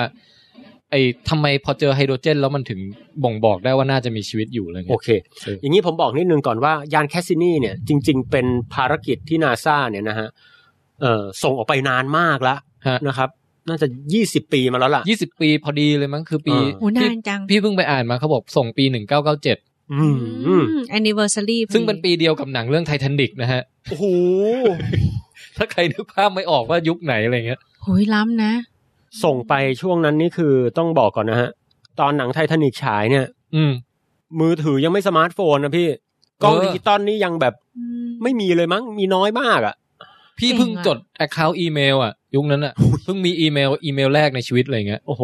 ประมาณนั้นอะ ไททานิกนี่คือมันเป็นร้อยปีแล้วไม่ใช่เหรอ เฮ้ย ไม่ไม่ใช่เรือไททานิกดิหนัง หนัง ไททานิก อ่า เจมส์คาเมรอน อ่ะน ที่มีคุณลีโอเล่น ข้าใจ น่ะ แล้วอ่ะมันก็แบบว่า นี่มันเป็นหลายร้อยปีไม่ใช่เหรอ เออเข้าใจละ ครับ อืม อืม อืม ฮะฮะ อย่างไรก็ตามก็เป็นยานที่ อบัอบันเริ่มน้ำตาลตกไหมเนี่ย รู้เหรอ รู้ก็ อืม นั่งอย่างเงี้ย ใช่ใช่ๆตอนนี้คือ แบบเหมือนก็เป็นหมอกหมอกๆลอยๆไป แต่ว่า อ๋อ โฟก แล้ว แพม ทำไง โฟกัส ทำ อ ไง ยู่ ดีอะ ทำอะไรไม่ได้ไม่เป็นไรแพมโฟ เอาเหร กั อ สอืม อ่างั้นเดี๋ยวจะพยายามเราแล้วกัน โอเค เรามาช่วยกัน rouse อบัน นะ นะฮะพูดง่ายๆก็คือเอ่อยี่สิบปีก่อนเนี่ย ท่านบันลองคิดดูดิยี่สิบปีก่อนท่านบันทำอะไร ตอนนั้นเรา นานมาก เป็นดัก เลยใช่ไหม แด้อยู่ โอ้โห อืม กว่าจะออกมาเป็นผู้หญิงที่หน้าตาแบบงดนี้งาม ใช้ไร นะฮะ อืม แหมท่านแฟนวันนี้นี่ อ่า นะฮะ ฮะ อยู่เป็นนะฮะ เราไม่เคยเห็น ใช่ใช่ ใครแบบทั้งสวยแล้วก็นิสัยดีเท่าอบันเลย โอ้โห ม เออเราเชื่อว่า 20ปีก่อนเป็นยังไงสมัยนี้ก็เป็นอย่างนั้นเลย อันนี้คือหาวิธีทำให้ดิฉันตื่นเหรอฮะ ใช่ใช่เนี่ยยิ้มยิ้มแล้วเนี่ย อ่ะนะฮะ มา ซึ่ง 20 ปีก่อนส่งยานแคสซินีออกไปเนี่ย แคสซินีอยากจะไปสำรวจระบบดาวเสาร์ทั้งหมด คือมันมันมันมันยากแล้วฮะ หรือว่าเรา อ๋อ เราเราตั้งใจ นักวิทยาศาสตร์เขาดีไซน์ไว้อย่างนั้ โอน เคโอเค ซึ่งระบบดาวเสาร์เนี่ยก็ประกอบไปด้วยตัวดาวเคราะห์ คือไอ้ก้อนกลมๆ ที่เป็นดาวเสาร์เนี่ย อ่าฮะ วงแหวน เออ แล้วก็ดวงจันทร์ที่มีอยู่ โอ้โห หลายสิบดวงของดาวเสาร์นะฮะ เป็นหลายเป็นเป็นสิบสิบเลยใช่ไหม หลายสิบเลยพี่ ซึ่งบางดวงเราก็ไม่รู้จักด้วยซ้ำนะ ใช่ มีชื่อแปลกๆไมมัสมั่ง เอนเซลาดัสนี่ก็ รู้สึก แป จะ ล มี ก แพนดอร่าอะไรด้ๆว แพ ย นดอ วะ ร่า เฮ้ยเหมือนเป็นกล่อง โปรมีเตียส ดาวที่คน ก็มี เปิด วะ มีฮะ มีมีมีเออ คือไอคนคิดชื่ออะไรพวกนี้ก็ต้องแบบเฮ้ยมันจะมีกี่ดวงว่ากูหมดมุกแล้วเนี่ย ใช่ ผมว่าต่อไปหมดมุกแน่นอน เออก รีกไม่พอสักพักแม่งเริ่มแม่งมารามเกียรติแน่ๆผม เอ ว่า อเอออ่ะต่อฮะ ค่ะ แล้วก็ไอตัวดวงจันทร์ดาวเสาร์เนี่ยเออจริงๆต้องบอกงี้ฮะ ยานแคสซินีเนี่ยอยากไปสำรวจระบบดาวเสาร์ อืม แต่ไม่ได้ดีไซน์มาสำหรับหาสิ่งมีชีวิตนะ อ๋ออ๋อแค่จะไป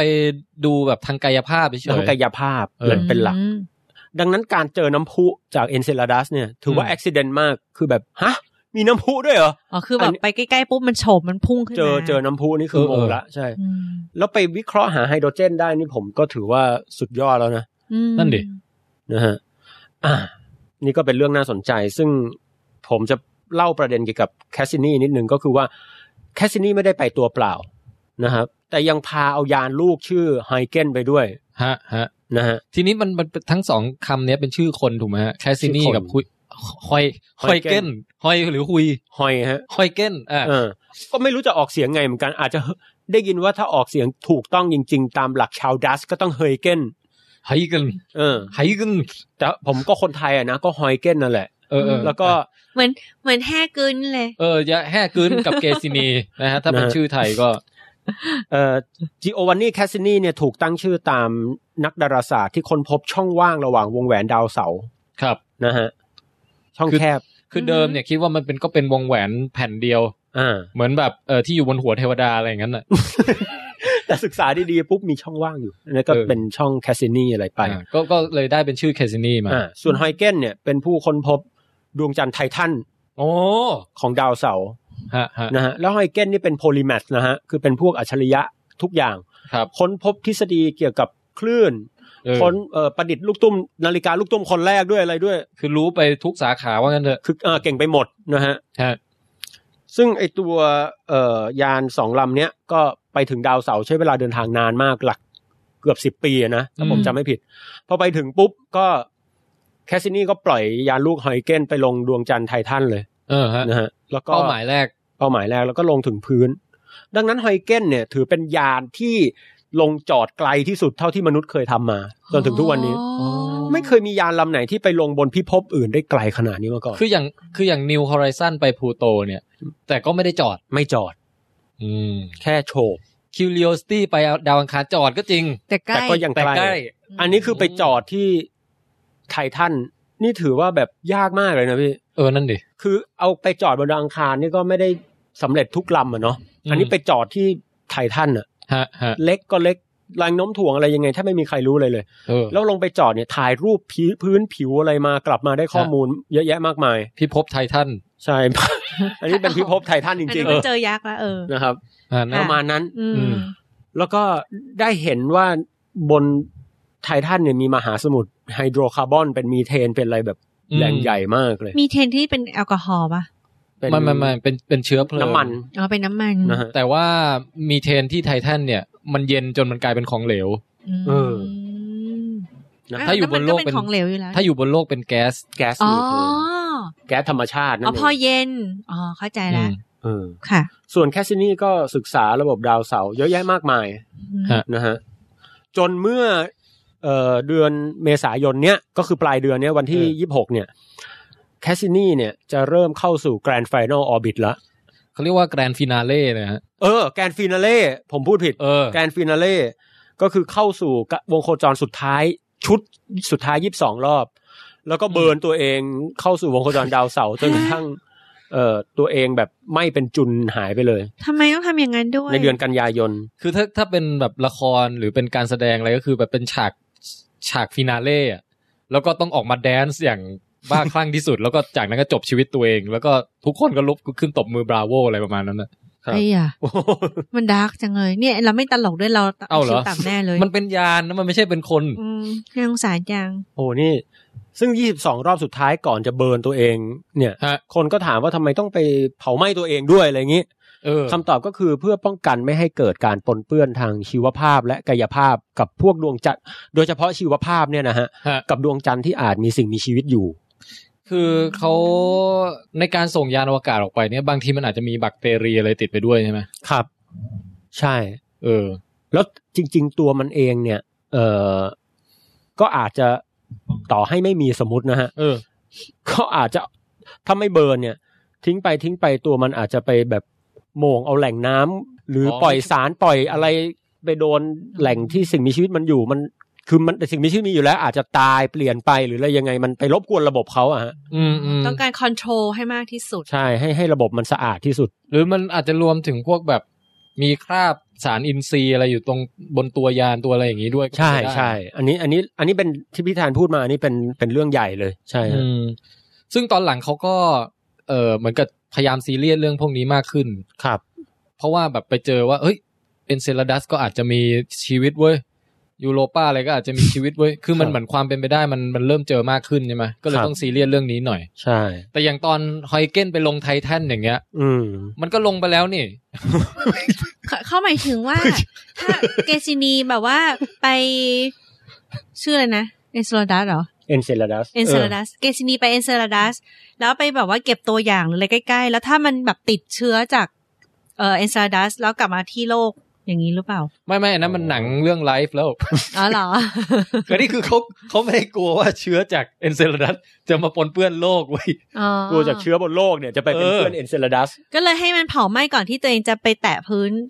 เกส คือ เ คือไม่อยากปล่อยทิ้งให้เป็นขยะอวกาศ หรืออ ที่ไหน ซึ่ ก็ ง ได้ ซึ่งจริง ๆ มันถ้าถ้าปล่อยทิ้งเนี่ยฮะมันอาจจะไปตกยังดวงจันทร์อื่นได้ เพราะว่าไอ้ไอ้คันจะหลุดหนีออกไปคงยาก เพราะว่าแรงโน้มถ่วงดาวเสาร์มันเยอะ อืม ดังนั้นก็เลยแบบควบคุมให้มันชัวร์ๆไปเลยปรูฟให้ตัวเองไหม้ไปเลยดีกว่า อืม อ๋อแต่ทำไมแค่กลืนไม่เห็นระวังเลย นั่นเดี๋ยวพี่ ก็คงเป็นนโยบายที่ค่อยๆปรับเปลี่ยนมาตามยุคสมัย เป็นไปได้ แล้วก็ตัวมันก็ เออเออนี่ผมก็ไม่รู้เหมือนกันนะ เออแปลกดี เอ ม อ โอเค อย่างไรก็ตามภารกิจสุดท้ายนี่ก็น่าสนใจ เพราะว่าเออแคสซินี่ก็จะแบบไม่ใช่จบชีวิตธรรมดา แต่จะก่อนจบเนี่ยจะแกรนด์ฟินาเล่ไง ฮะ คือ เป็น ปึ้งตะรับปึ้งปึ้ง เฮ้ยใหญ่ ปึ้งปรับปึ้งปึ้งปรับคือจะแบบพุ่งวู้มาทะลุช่องระหว่างไอตัวดาวเสาร์กับตัว เออ วงแหวนมันอ่ะ มันจะมีช่องที่แบบเหมือนคนเล่นฮูลาฮูปแล้วมีช่องว่างอยู่ตรง ระหว่างเอวกับฮูลาฮูป เออนั่นแหละคาสินี่ก็จะไปผ่านช่องนั้นน่ะแล้วก็ผ่านแล้วผ่านอีกผ่านแล้วผ่านอีก ยี่สิบสองครั้ง ยี่สิบสองรอบ เพื่อ เพื่อเก็บข้อมูลว่าเก็บข้อมูลหลายอย่างเนาะ อ่า อย่างแรกก็คือชั้นบรรยากาศชั้นบนของดาวเสาร์ซึ่งไม่เคย เออ มีใครสำรวจใกล้ขนาดนั้นมาก่อน อ่ะฮะ อย่างที่สองคืออนุภาคของดาวเสาร์นะฮะ และส่วนที่เป็นวงแหวน ส่วนที่เป็น อะไร วงแหวนอนุภาคของส่วนที่เป็นวงแหวนที่มันเหลือจางๆอยู่เนี่ยเป็นอย่างไร คือสองอย่างเนี้ยสำคัญมาก คือการเก็บตัวอย่างชั้นบรรยากาศอาจจะทำให้เราค้นพบการหมุนรอบตัวเองของดาวเสาร์ที่ชัดขึ้น อืม คือตอนเนี้ยอัตราหมุนของดาวเสาร์เนี่ยเป็นเลขที่ไม่ชัดเจน อืม อย่างที่สองคือการเก็บตัวอย่างระหว่างวงแหวนเนี่ยน่าจะช่วยให้เราเข้าใจวงแหวนได้ดีขึ้น เพราะตอนเนี้ยวงแหวนมันเป็นมันมาจากไหนกันแน่เนี่ยยังไม่ชัวร์ เออ แล้วก็จะเป็นการเก็บข้อมูลระยะประชิดขนาดเนี้ยครั้งแรกเลยมั้ง ใช่ครั้งแรกเลยครับ คือเมื่ ไม่ อ เค ก่อน ย เรา มี ก็ ใครทำมาก่อน เมื่อก่อนเราก็ดูห่างๆไง ดูห่าง แต่นี่คือจะไปแบบ บวก ไปลอดลอดช่องเขา เลยนะ ๆ ใช่ นี่มันแบบว่าเข้าไปประชิดมาก ใช่ เออ เออ ก็น่าจะได้ข้อมูลอะไรที่น่าสนใจ รวมทั้งน่าจะได้ภาพสวยๆด้วย เออจริงๆ ภาพภาพแรกโผล่มาแล้วนะครับ เฮ้ยเหรอ โอ้โห นี่อันนี้คือภาพเอ่อชั้นบรรยากาศจาก อันนี้วันที่เท่าไหร่แล้วฮะ วันนี้วันที่ ยี่สิบแปด 28 เมษายน แต่ไอตัวเนี้ยโฉบเมื่อวันที่ยี่สิบหกแล้วปล่อยภาพท่านน่าจะยี่สิบเจ็ด ฮะ อันนี้เป็นฟีเจอร์บนชั้นบรรยากาศที่ไม่เคยปรากฏมาก่อน คือในระยะ โอ้ ใกล้ ภาพนี้ปล่อยออกมาแบบยังไม่ process ด้วยนะฮะ ภาพเหมือนหมุนรัวๆอะ เออ เป็น ดี๋ยว รู นะ อะไรก็ไม่รู้พี่ โอ้ เป็นเป็นเหมือนแบบมันทำไอ้ขนมสายไหมเลยเนาะมันจะหมุนหมุนวนวนๆตรงกลางดำ เป็นภาพที่ดูพิลึกกึกกือว่ะ ๆอันนี้คือเป็นภาพของ เออ เอนโซลาดัสเหรอคะ เป็นดาวดาวเสาร์ฮะ อ๋อดาวเสาร์ ดาวเสาร์คือดาวเสาร์ปกติเราเห็นเป็นกลมๆเกลี้ยงๆไม่เคยเห็นฟีเจอร์ ไม่เคยเห็นลักษณะรายละเอียดอะไรเลยอันนี้คือเห็นแบบ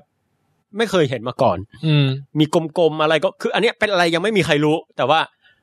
ถ่ายมาให้ดูก่อนเลย เออ มันดูแบบมีความแบบ ทำไม มี อ่ะ จุด มัน จุดๆขาวๆด้วยเนาะให้ความรู้สึกเหมือนกลอสซี่อะไรอย่างเงี้ยนิดนึง เออ ก็ระหว่างนี้จนกระทั่งถึงโคจรเอ่อทะลุห่วงครบยี่สิบสองรอบเนี่ย แล้วก็เผาไหม้ปุ้มทำลายจบชีวิตตัวเองเนี่ยนะ ก็จะกินเวลาหลายเดือนเหมือนกัน อืม ระหว่างนี้ก็คงจะมีข้อมูลแล้วก็มีภาพอะไรมาอัปเดตกันเรื่อยๆนะฮะ แล้วน้อง อืม เขาฆ่าตัวตายด้วยวิธีไหนเหรอ ก็ก็ก็ตกไปในดาวเสาร์เลย รวมร่าง อ๋อพอพอเจอชั้นบรรยากาศก็เลยไหม้ไปเองเย คือมันจะค่อยๆ แบบใกล้ขึ้นใกล้ขึ้นใกล้ขึ้นใกล้ขึ้นจนกระทั่งแบบโอ้ยร้อนโอ้ยปุ่ม อ๋ เลย อ มันร้อนมาก จริงๆก็บอกงี้นิดนึงนะฮะ เหรอฮะ คือมันก็จะวนซ้ำอาจจะตำแหน่งขยับไปนิดหน่อย แต่ อืม สุดท้ายจะต้องฉีดตัวเองให้หักเข้าไป ทีนี้ความน่าสนใจผมขอเล่าเสริมนิดนึง อืม ก็คือว่าการแทรกเข้าไประหว่างที่ที่ที่พี่แทนบอก รู ช่อง ห่วง แคบๆเนี่ย ออ มันแคบมากนะฮะ อืม คือระหว่างดาวเสาร์กับวงแหวนชั้นในเนี่ยห่างแค่สองพันกิโลเมตรเอง อืม ซึ่งอีสองพันกิโลเมตรเนี่ย เราก็อาจจะแบบ โอ้ยใหญ่หนูอะไร แต่ว่าสำหรับเอ่อสองพันกิโลเมตรในระยะห่างขนาดนั้นเนี่ยวิศวกรรมมันต้องสั่งแบบแม่นมาก แล้วระบบดาวเสาร์เนี่ยที่วงแหวนมันแผ่เป็นแบบแสนกิโลเมตรเนี่ยฮะ อืม สองพันในสเกลแสนนี่ถือว่าแบบเล็กมากนะครับ ฮะ แทรกเข้าไป แล้วความเจ๋งอีกอย่างก็คือว่าเอ่อก่อนจะแกรนฟินาเล่เนี่ยซึ่งอันนี้คือรอบที่หนึ่งได้เปิดแสดงไปแล้วเนี่ยนะฮะ ครับครับ เอ่อจะเปิดแสดงยิบสองรอบเนี่ย ครับ ก่อนจะเปิดแสดงได้มีโชว์เอ่อพรีออเดอร์พรีไปแล้ว ก็คือวันที่ยิบสองเมษายน อ๋อ คือจะต้องทำการโฉบไททันเป็นครั้งสุดท้าย ฮะ ซึ่งโฉบไปแล้ว แล้วก็ บ๊ายบาย เก็บข้อมูลเอ่อมหาสมุทรทั้งหลายเป็นครั้ง อืม สุดท้ายแบบละเอียดแบบ เก็บข้อมูลเต็มที่ อ่ะฮะ ทำไมต้องโฉบไททันนี่อันนี้ อืม ขอท้าทายท่านสามัญชนฮะ ผมว่าผมพอเดาได้แต่ว่าผมให้อบันเดา คือไททันนี่เป็นพระจันทร์เหรอ อืม ของดาวเสาร์ ใช่ ก็อยู่ในวงแหวนนั้นด้วย เออ ก็เราแวกอ่ะ อื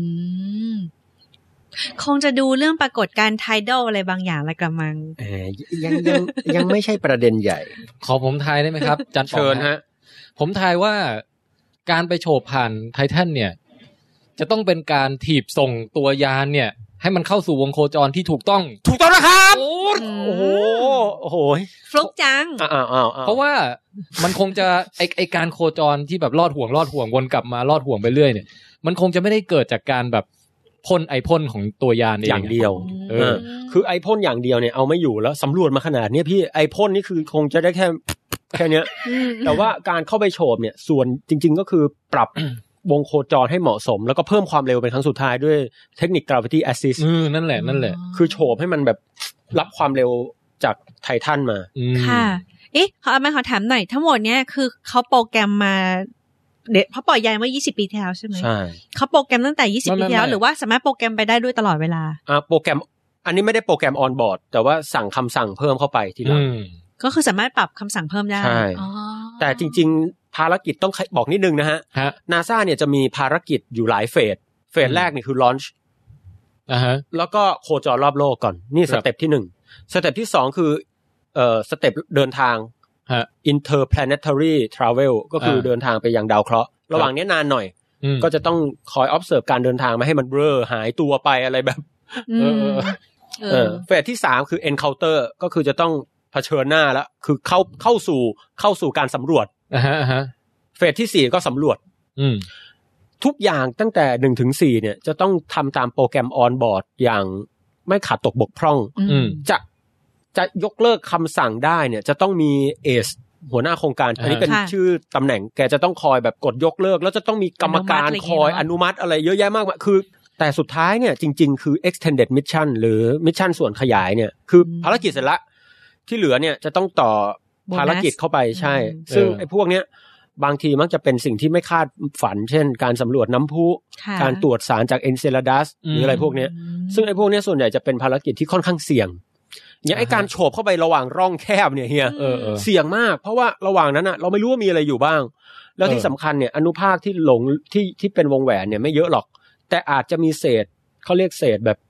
อนุภาคที่มีลักษณะประมาณเป็นฝุ่นฝุ่นควันนะฮะนึกถึงควันไฟอ่ะ อืม อยู่กระจายอยู่ อืม ทีนี้ไอ้ควันไฟเนี่ยไม่น่ากลัวหรอก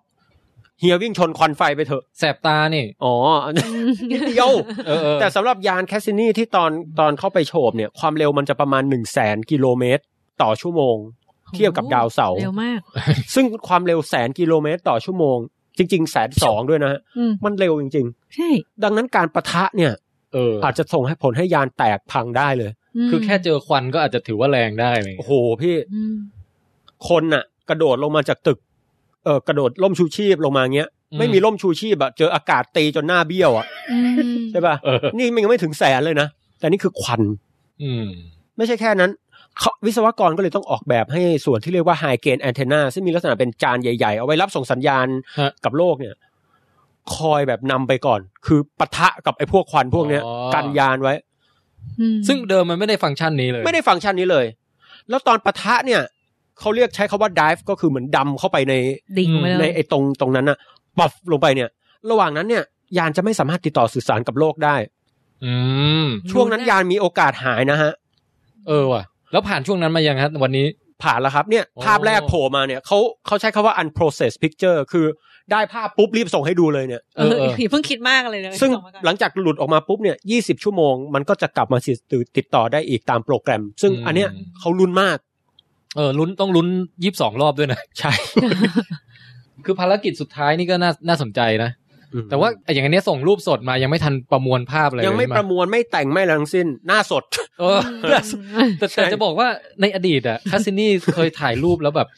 ถ่ายมาเป็นหลาย ๆ ร้อยช็อตแล้วเอามาประมวลให้สวยงามก่อนอย่างเงี้ย อืม มันได้ออกมาเป็นรูปที่เจ๋งมากเลยนะครับ อาบันเคยเห็นไหม ไม่เคยค่ะ เดี๋ยวเราจะลองลองเสิร์ชให้ดู ลองเปิดให้ดูสิ นี่ตัวอย่างรูปที่แคสซินี่มัน นี่ ภาถ่ายวพา ได้ ดนี่ มันคือภาพจริงเว้ย จริงเหรอ แต่ว่าเป็นภาพจริงที่เกิดจากการแบบเอาหลาย ๆ ร้อยช็อตมารวมกัน ทำไมมันดูเหมือนภาพวาดเลยเนาะเป๊ะมากเลย อันนี้คือเป็นภาพของดาวเสาร์ที่ถ่ายจากมุมแบบว่าพระอาทิตย์อยู่ข้างหลังดาวเสาร์พอดีอะ ภาพนี้นะครับ ขออนุญาต เชิญนะ ขยายความ เชิญเชิญ เล็กน้อยนะฮะ ครับ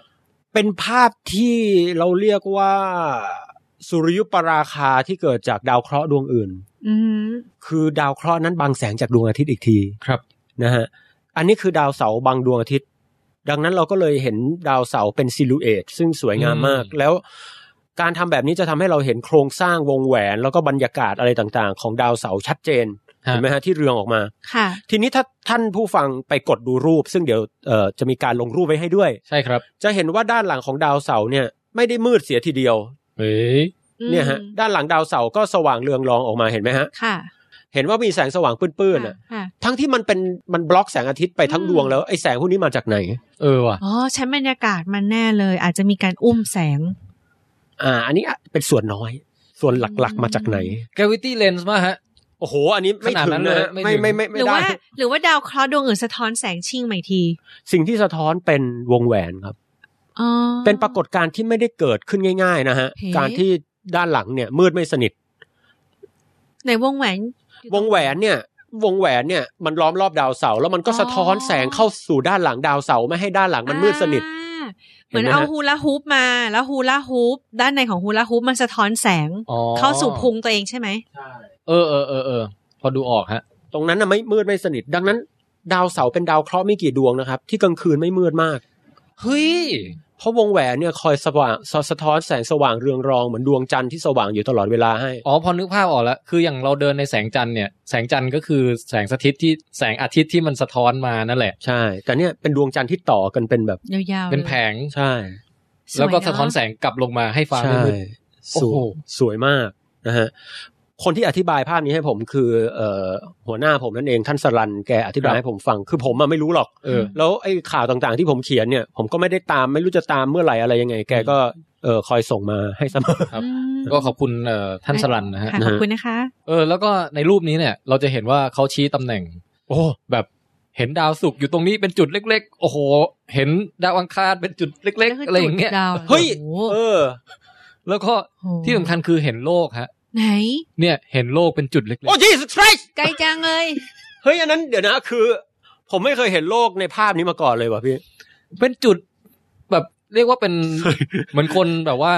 พูดแล้วน้ำลายกระเด็น น่ะแล้วไป เล็กมากอ่ะ แปะอยู่จุดหนึ่งอ่ะคือโลกและดวงจันทร์ ซึ่งก็ภาพแนวนี้เนี่ยเออเวลาออกไปไกลๆแล้วหันย้อนกลับมาถ่ายตัวเอง แล้วเห็นโลกเป็นฝุ่นเล็ก ๆเขาเรียกว่าภาพ pale blue dot อืม อ๋อ ตามชื่อที่คุณคาเซเกนตั้งไว้นั่นแหละ อืม เออ นี่ไง ซึ่งในวิดแคสเราก็เคยพูดถึงตอนหนึ่งแล้วว่าเออเพลบูดอทรูปออริจินอลน่ะคือ Voyager เป็นคนถ่าย ค่ะ ยาน Voyager ที่ส่งไปตั้งนานแล้วนะ ฮะ อันนี้ก็คุณแคสซินี่ หมายถึงยานแคสซินี่ก็ อือหือ ลองถ่ายดูบ้างอย่างเงี้ย เฮ้ยเจ๋งดีเหมือน ไกล กันนะ เลย พี่ เขาวเนี้ย เออแล้วก็ได้ทั้งดาวเสาร์แล้วก็เห็นโลกเป็นจุดเล็ก อืม ๆ ซึ่งก็สวยงามมาก แต่ก็นี่แหละกลับมาถึงปัจจุบันก็คือว่าภารกิจสุดท้ายของแคสซินี่ที่อยู่มานานถึง 20 ปีเนี่ยก็เริ่มต้นขึ้นแล้ว ครับ โดยการแบบแกรนฟินาเล่ดิฟที่จะไปลอดห่วงดาวเสาร์เนี่ย แล้วก็จะสิ้นสุดเห็นเขาบอกกำหนดการไว้ 15 กันยา ครับ ประ โอ้ มาณ โหหลายเดือนเลย 15 กันยานี่คือเป็นวันที่จะแบบว่า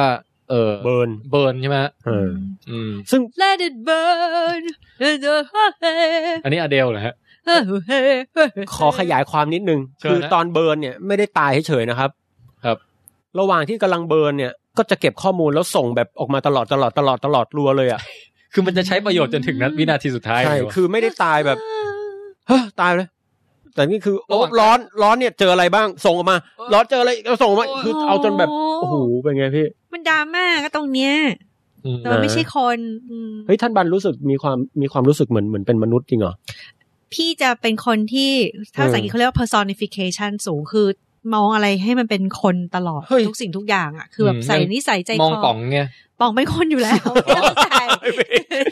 เออ ปรากฏว่าแคสซินี่ไม่มีความเป็นคนสูงกว่าผม เออเออเออ อ่ะอย่างไรก็ตามขอตือเอ่อประกาศล่วงหน้านิดนึงก็ ครับ คือประมาณวันที่ 2 พฤษภาคมเนี้ย ฮะ เอ่อแกรนด์ฟินาเล่รอบที่ 2กำลังจะเริ่มขึ้น เดี๋ยวเรามาดูกัน อ๋อ ช่วงนั้นนะฮะก็คือจะดำดิ่งเข้าไปตรงระหว่าง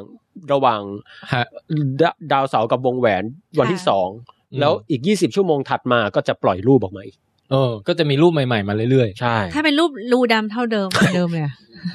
แคชชินนี่หามุมอื่นบ้างก็ได้ ๆอ๋อโอเค ข่าวแคสซินี่คุณป๋องมีอะไรเสริมอีกไหมฮะ เดี๋ยวจริง ๆ จะมีการจจัดเสวนาเรื่องแคสซินีที่กรุงเทพด้วยนะฮะ อ๋อครับ โดยสถาบันวิจัยดาราศาสตร์ ท่านที่สนใจก็คือผมลองซาวเสียงลงในวิดแคสวิดแคสก็เอ้ยมีคนอยากจะฟังเยอะเหมือนกันฮะ เยอะ อืม ๆ แล้วผมก็คุยกับหัวหน้าคุยสุดท้ายแล้วเอ้ยจัดเสวนาไปเลยดีกว่า อ่า เพราะว่าคนยังไม่รู้ด้วยซ้ำว่าแคสซินีเจออะไรบ้าง อืมอืม ยังไม่รู้เลยแคสนี่คืออะไร ใช่ อืม บางทีอาจจะไม่อินเท่าไหร่ก็ช่วงกรกฎาช่วงหลังๆ เดี๋ยวมาประกาศอีกทีนะฮะก่อนก่อนจะเบิร์นเนี่ยจะมีการจัดเสวนายิ่งใหญ่เลย ก็ช่วงนี้ผมว่าดีนะ คือแบบมีมีเรื่องราวที่เป็นความรู้ด้านดาราศาสตร์เนี่ยออกมาให้คนทั่วไปได้ร่วมตื่นเต้น ร่วม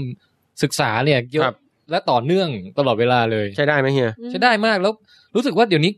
เด็กมัธยมอะไรอย่างเงี้ยก็บางทีอาจจะรู้มากกว่าพวกเราแล้วนะ เฮ้ยพี่ วันที่ผมไปเสวนาดาวพฤหัสใกล้โลก เออ ที่สยามพารากอนน่ะ เออ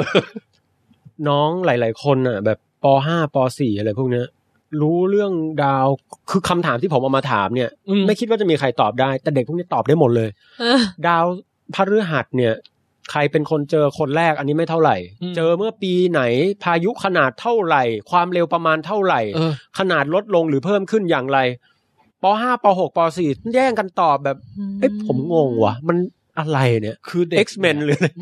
เออ คือ เฮ้ย คือเด็กยุคเนี้ยเวลาเขาอินอะไรอ่ะ เด็กเวลาชอบชอบอะไรมากๆเขามีเขามีโอกาสที่จะหาข้อมูลได้ลึกไง อืม คือใช้อินเทอร์เน็ตหา เฮ้ย ไ จริงด้วย ใช่ไหม ใช่ สมัยก่อนอ่ะ พี่ เออ ผมมาชอบสมมติชอบไดโนเสาร์เงี้ย อืม ก็มีแต่หนังสือแล้วขีดจำกัดก็ถูกถูกบล็อกไว้ด้วยหนังสืออย่างเดียว แล้วด้วยภาษาด้วย ใช่ อย่าง นี่ มากก็ไปห้องสมุดอะไรเงี้ย ใช่ใช่ เออ แต่นี่คือแบบทะลุอินเทอร์เน็ตนี่แบบ เยอะมาก ทุกอย่าง ใช่ไหม โอ้โหย อืมจริงจริงจริง ผมเคยถามคำถามหนึ่งขอนิดนึงนะ อืม ผมบอกว่า เออให้ทายฮะว่าแสงออโรราบนดาวพฤหัสเนี่ยเกิดจากอะไร เด็กยกมือตอบในงานพี่ เท่าที่ผมทราบนะครับ ขออนุญาตนะครับ เกิดจากเอ่อชั้นแมกนิโทสเฟียร์ ของดาวพฤหัสที่เอ่อปะทะเข้ากับลมสุริยะ ซึ่งแมกนิโทสเฟียร์เนี่ย กระจายออกไปอาจจะถึงวงโคจรดาว คือนั่นคือเนื้อหาที่ผมเตรียมมาหมดเลยนะพี่ ฮะ เด็กตอบแบบโโห บอกหมวกกลับบ้าน เออผมบอก น้องครับ โตขึ้นมามาสมัครงานที่นี่เมื่อไหร่ ผมโดนไล่ออกทัน ที เออ วู้ฮู้ จบข่าวอวกาศในช่วงนี้นะฮะ ครับผม เออ โอเค โอ้สนุกจุง อืม ครับ อืม เนี่ยตอนนี้ก็มาถึงเราจะช่วงที่เราจะเสริมปองแปงแล้วล่ะแม่ในที่สุด 52.2 ก็ยังจบไม่ลงจนได้นะครับ เพราะฉะนั้นไว้มาต่อกันกับ 52.3 ครับ เรื่องราวของเคมีของชีวิตทำไมนาซาถึงคิดว่าสภาพใต้ทะเลที่เอนเซลดัสเนี่ยจะเอื้อมหนวยให้เกิดชีวิตได้นะครับ แล้วก็มาดูที่โลกของเราเองว่าสภาพใต้ทะเลลึกแบบเดียวกันน่ะ มีตัวอะไรอยู่บ้าง และระหว่างที่รอเจอเอเลี่ยนของจริงเนี่ย สัตว์ใต้ทะเลลึกในโลกเรานี่แหละครับ ผมว่าหลาย ๆ ตัวเนี่ยหน้าตาน่าจะเอเลี่ยนยิ่งกว่าเอเลี่ยนอีกฮะ เดี๋ยวไว้มาสำรวจกันในตอน 52.3 ครับ และแน่นอนครับ ปิดท้ายตอนด้วยการเฉลยวิดเกม ที่ค้างค้างๆมานานมากนะครับ และเราจะประกาศผู้ชนะทีเดียว 4 รางวัลรวดเลยครับ เพราะฉะนั้นรอติดตามกันนะครับ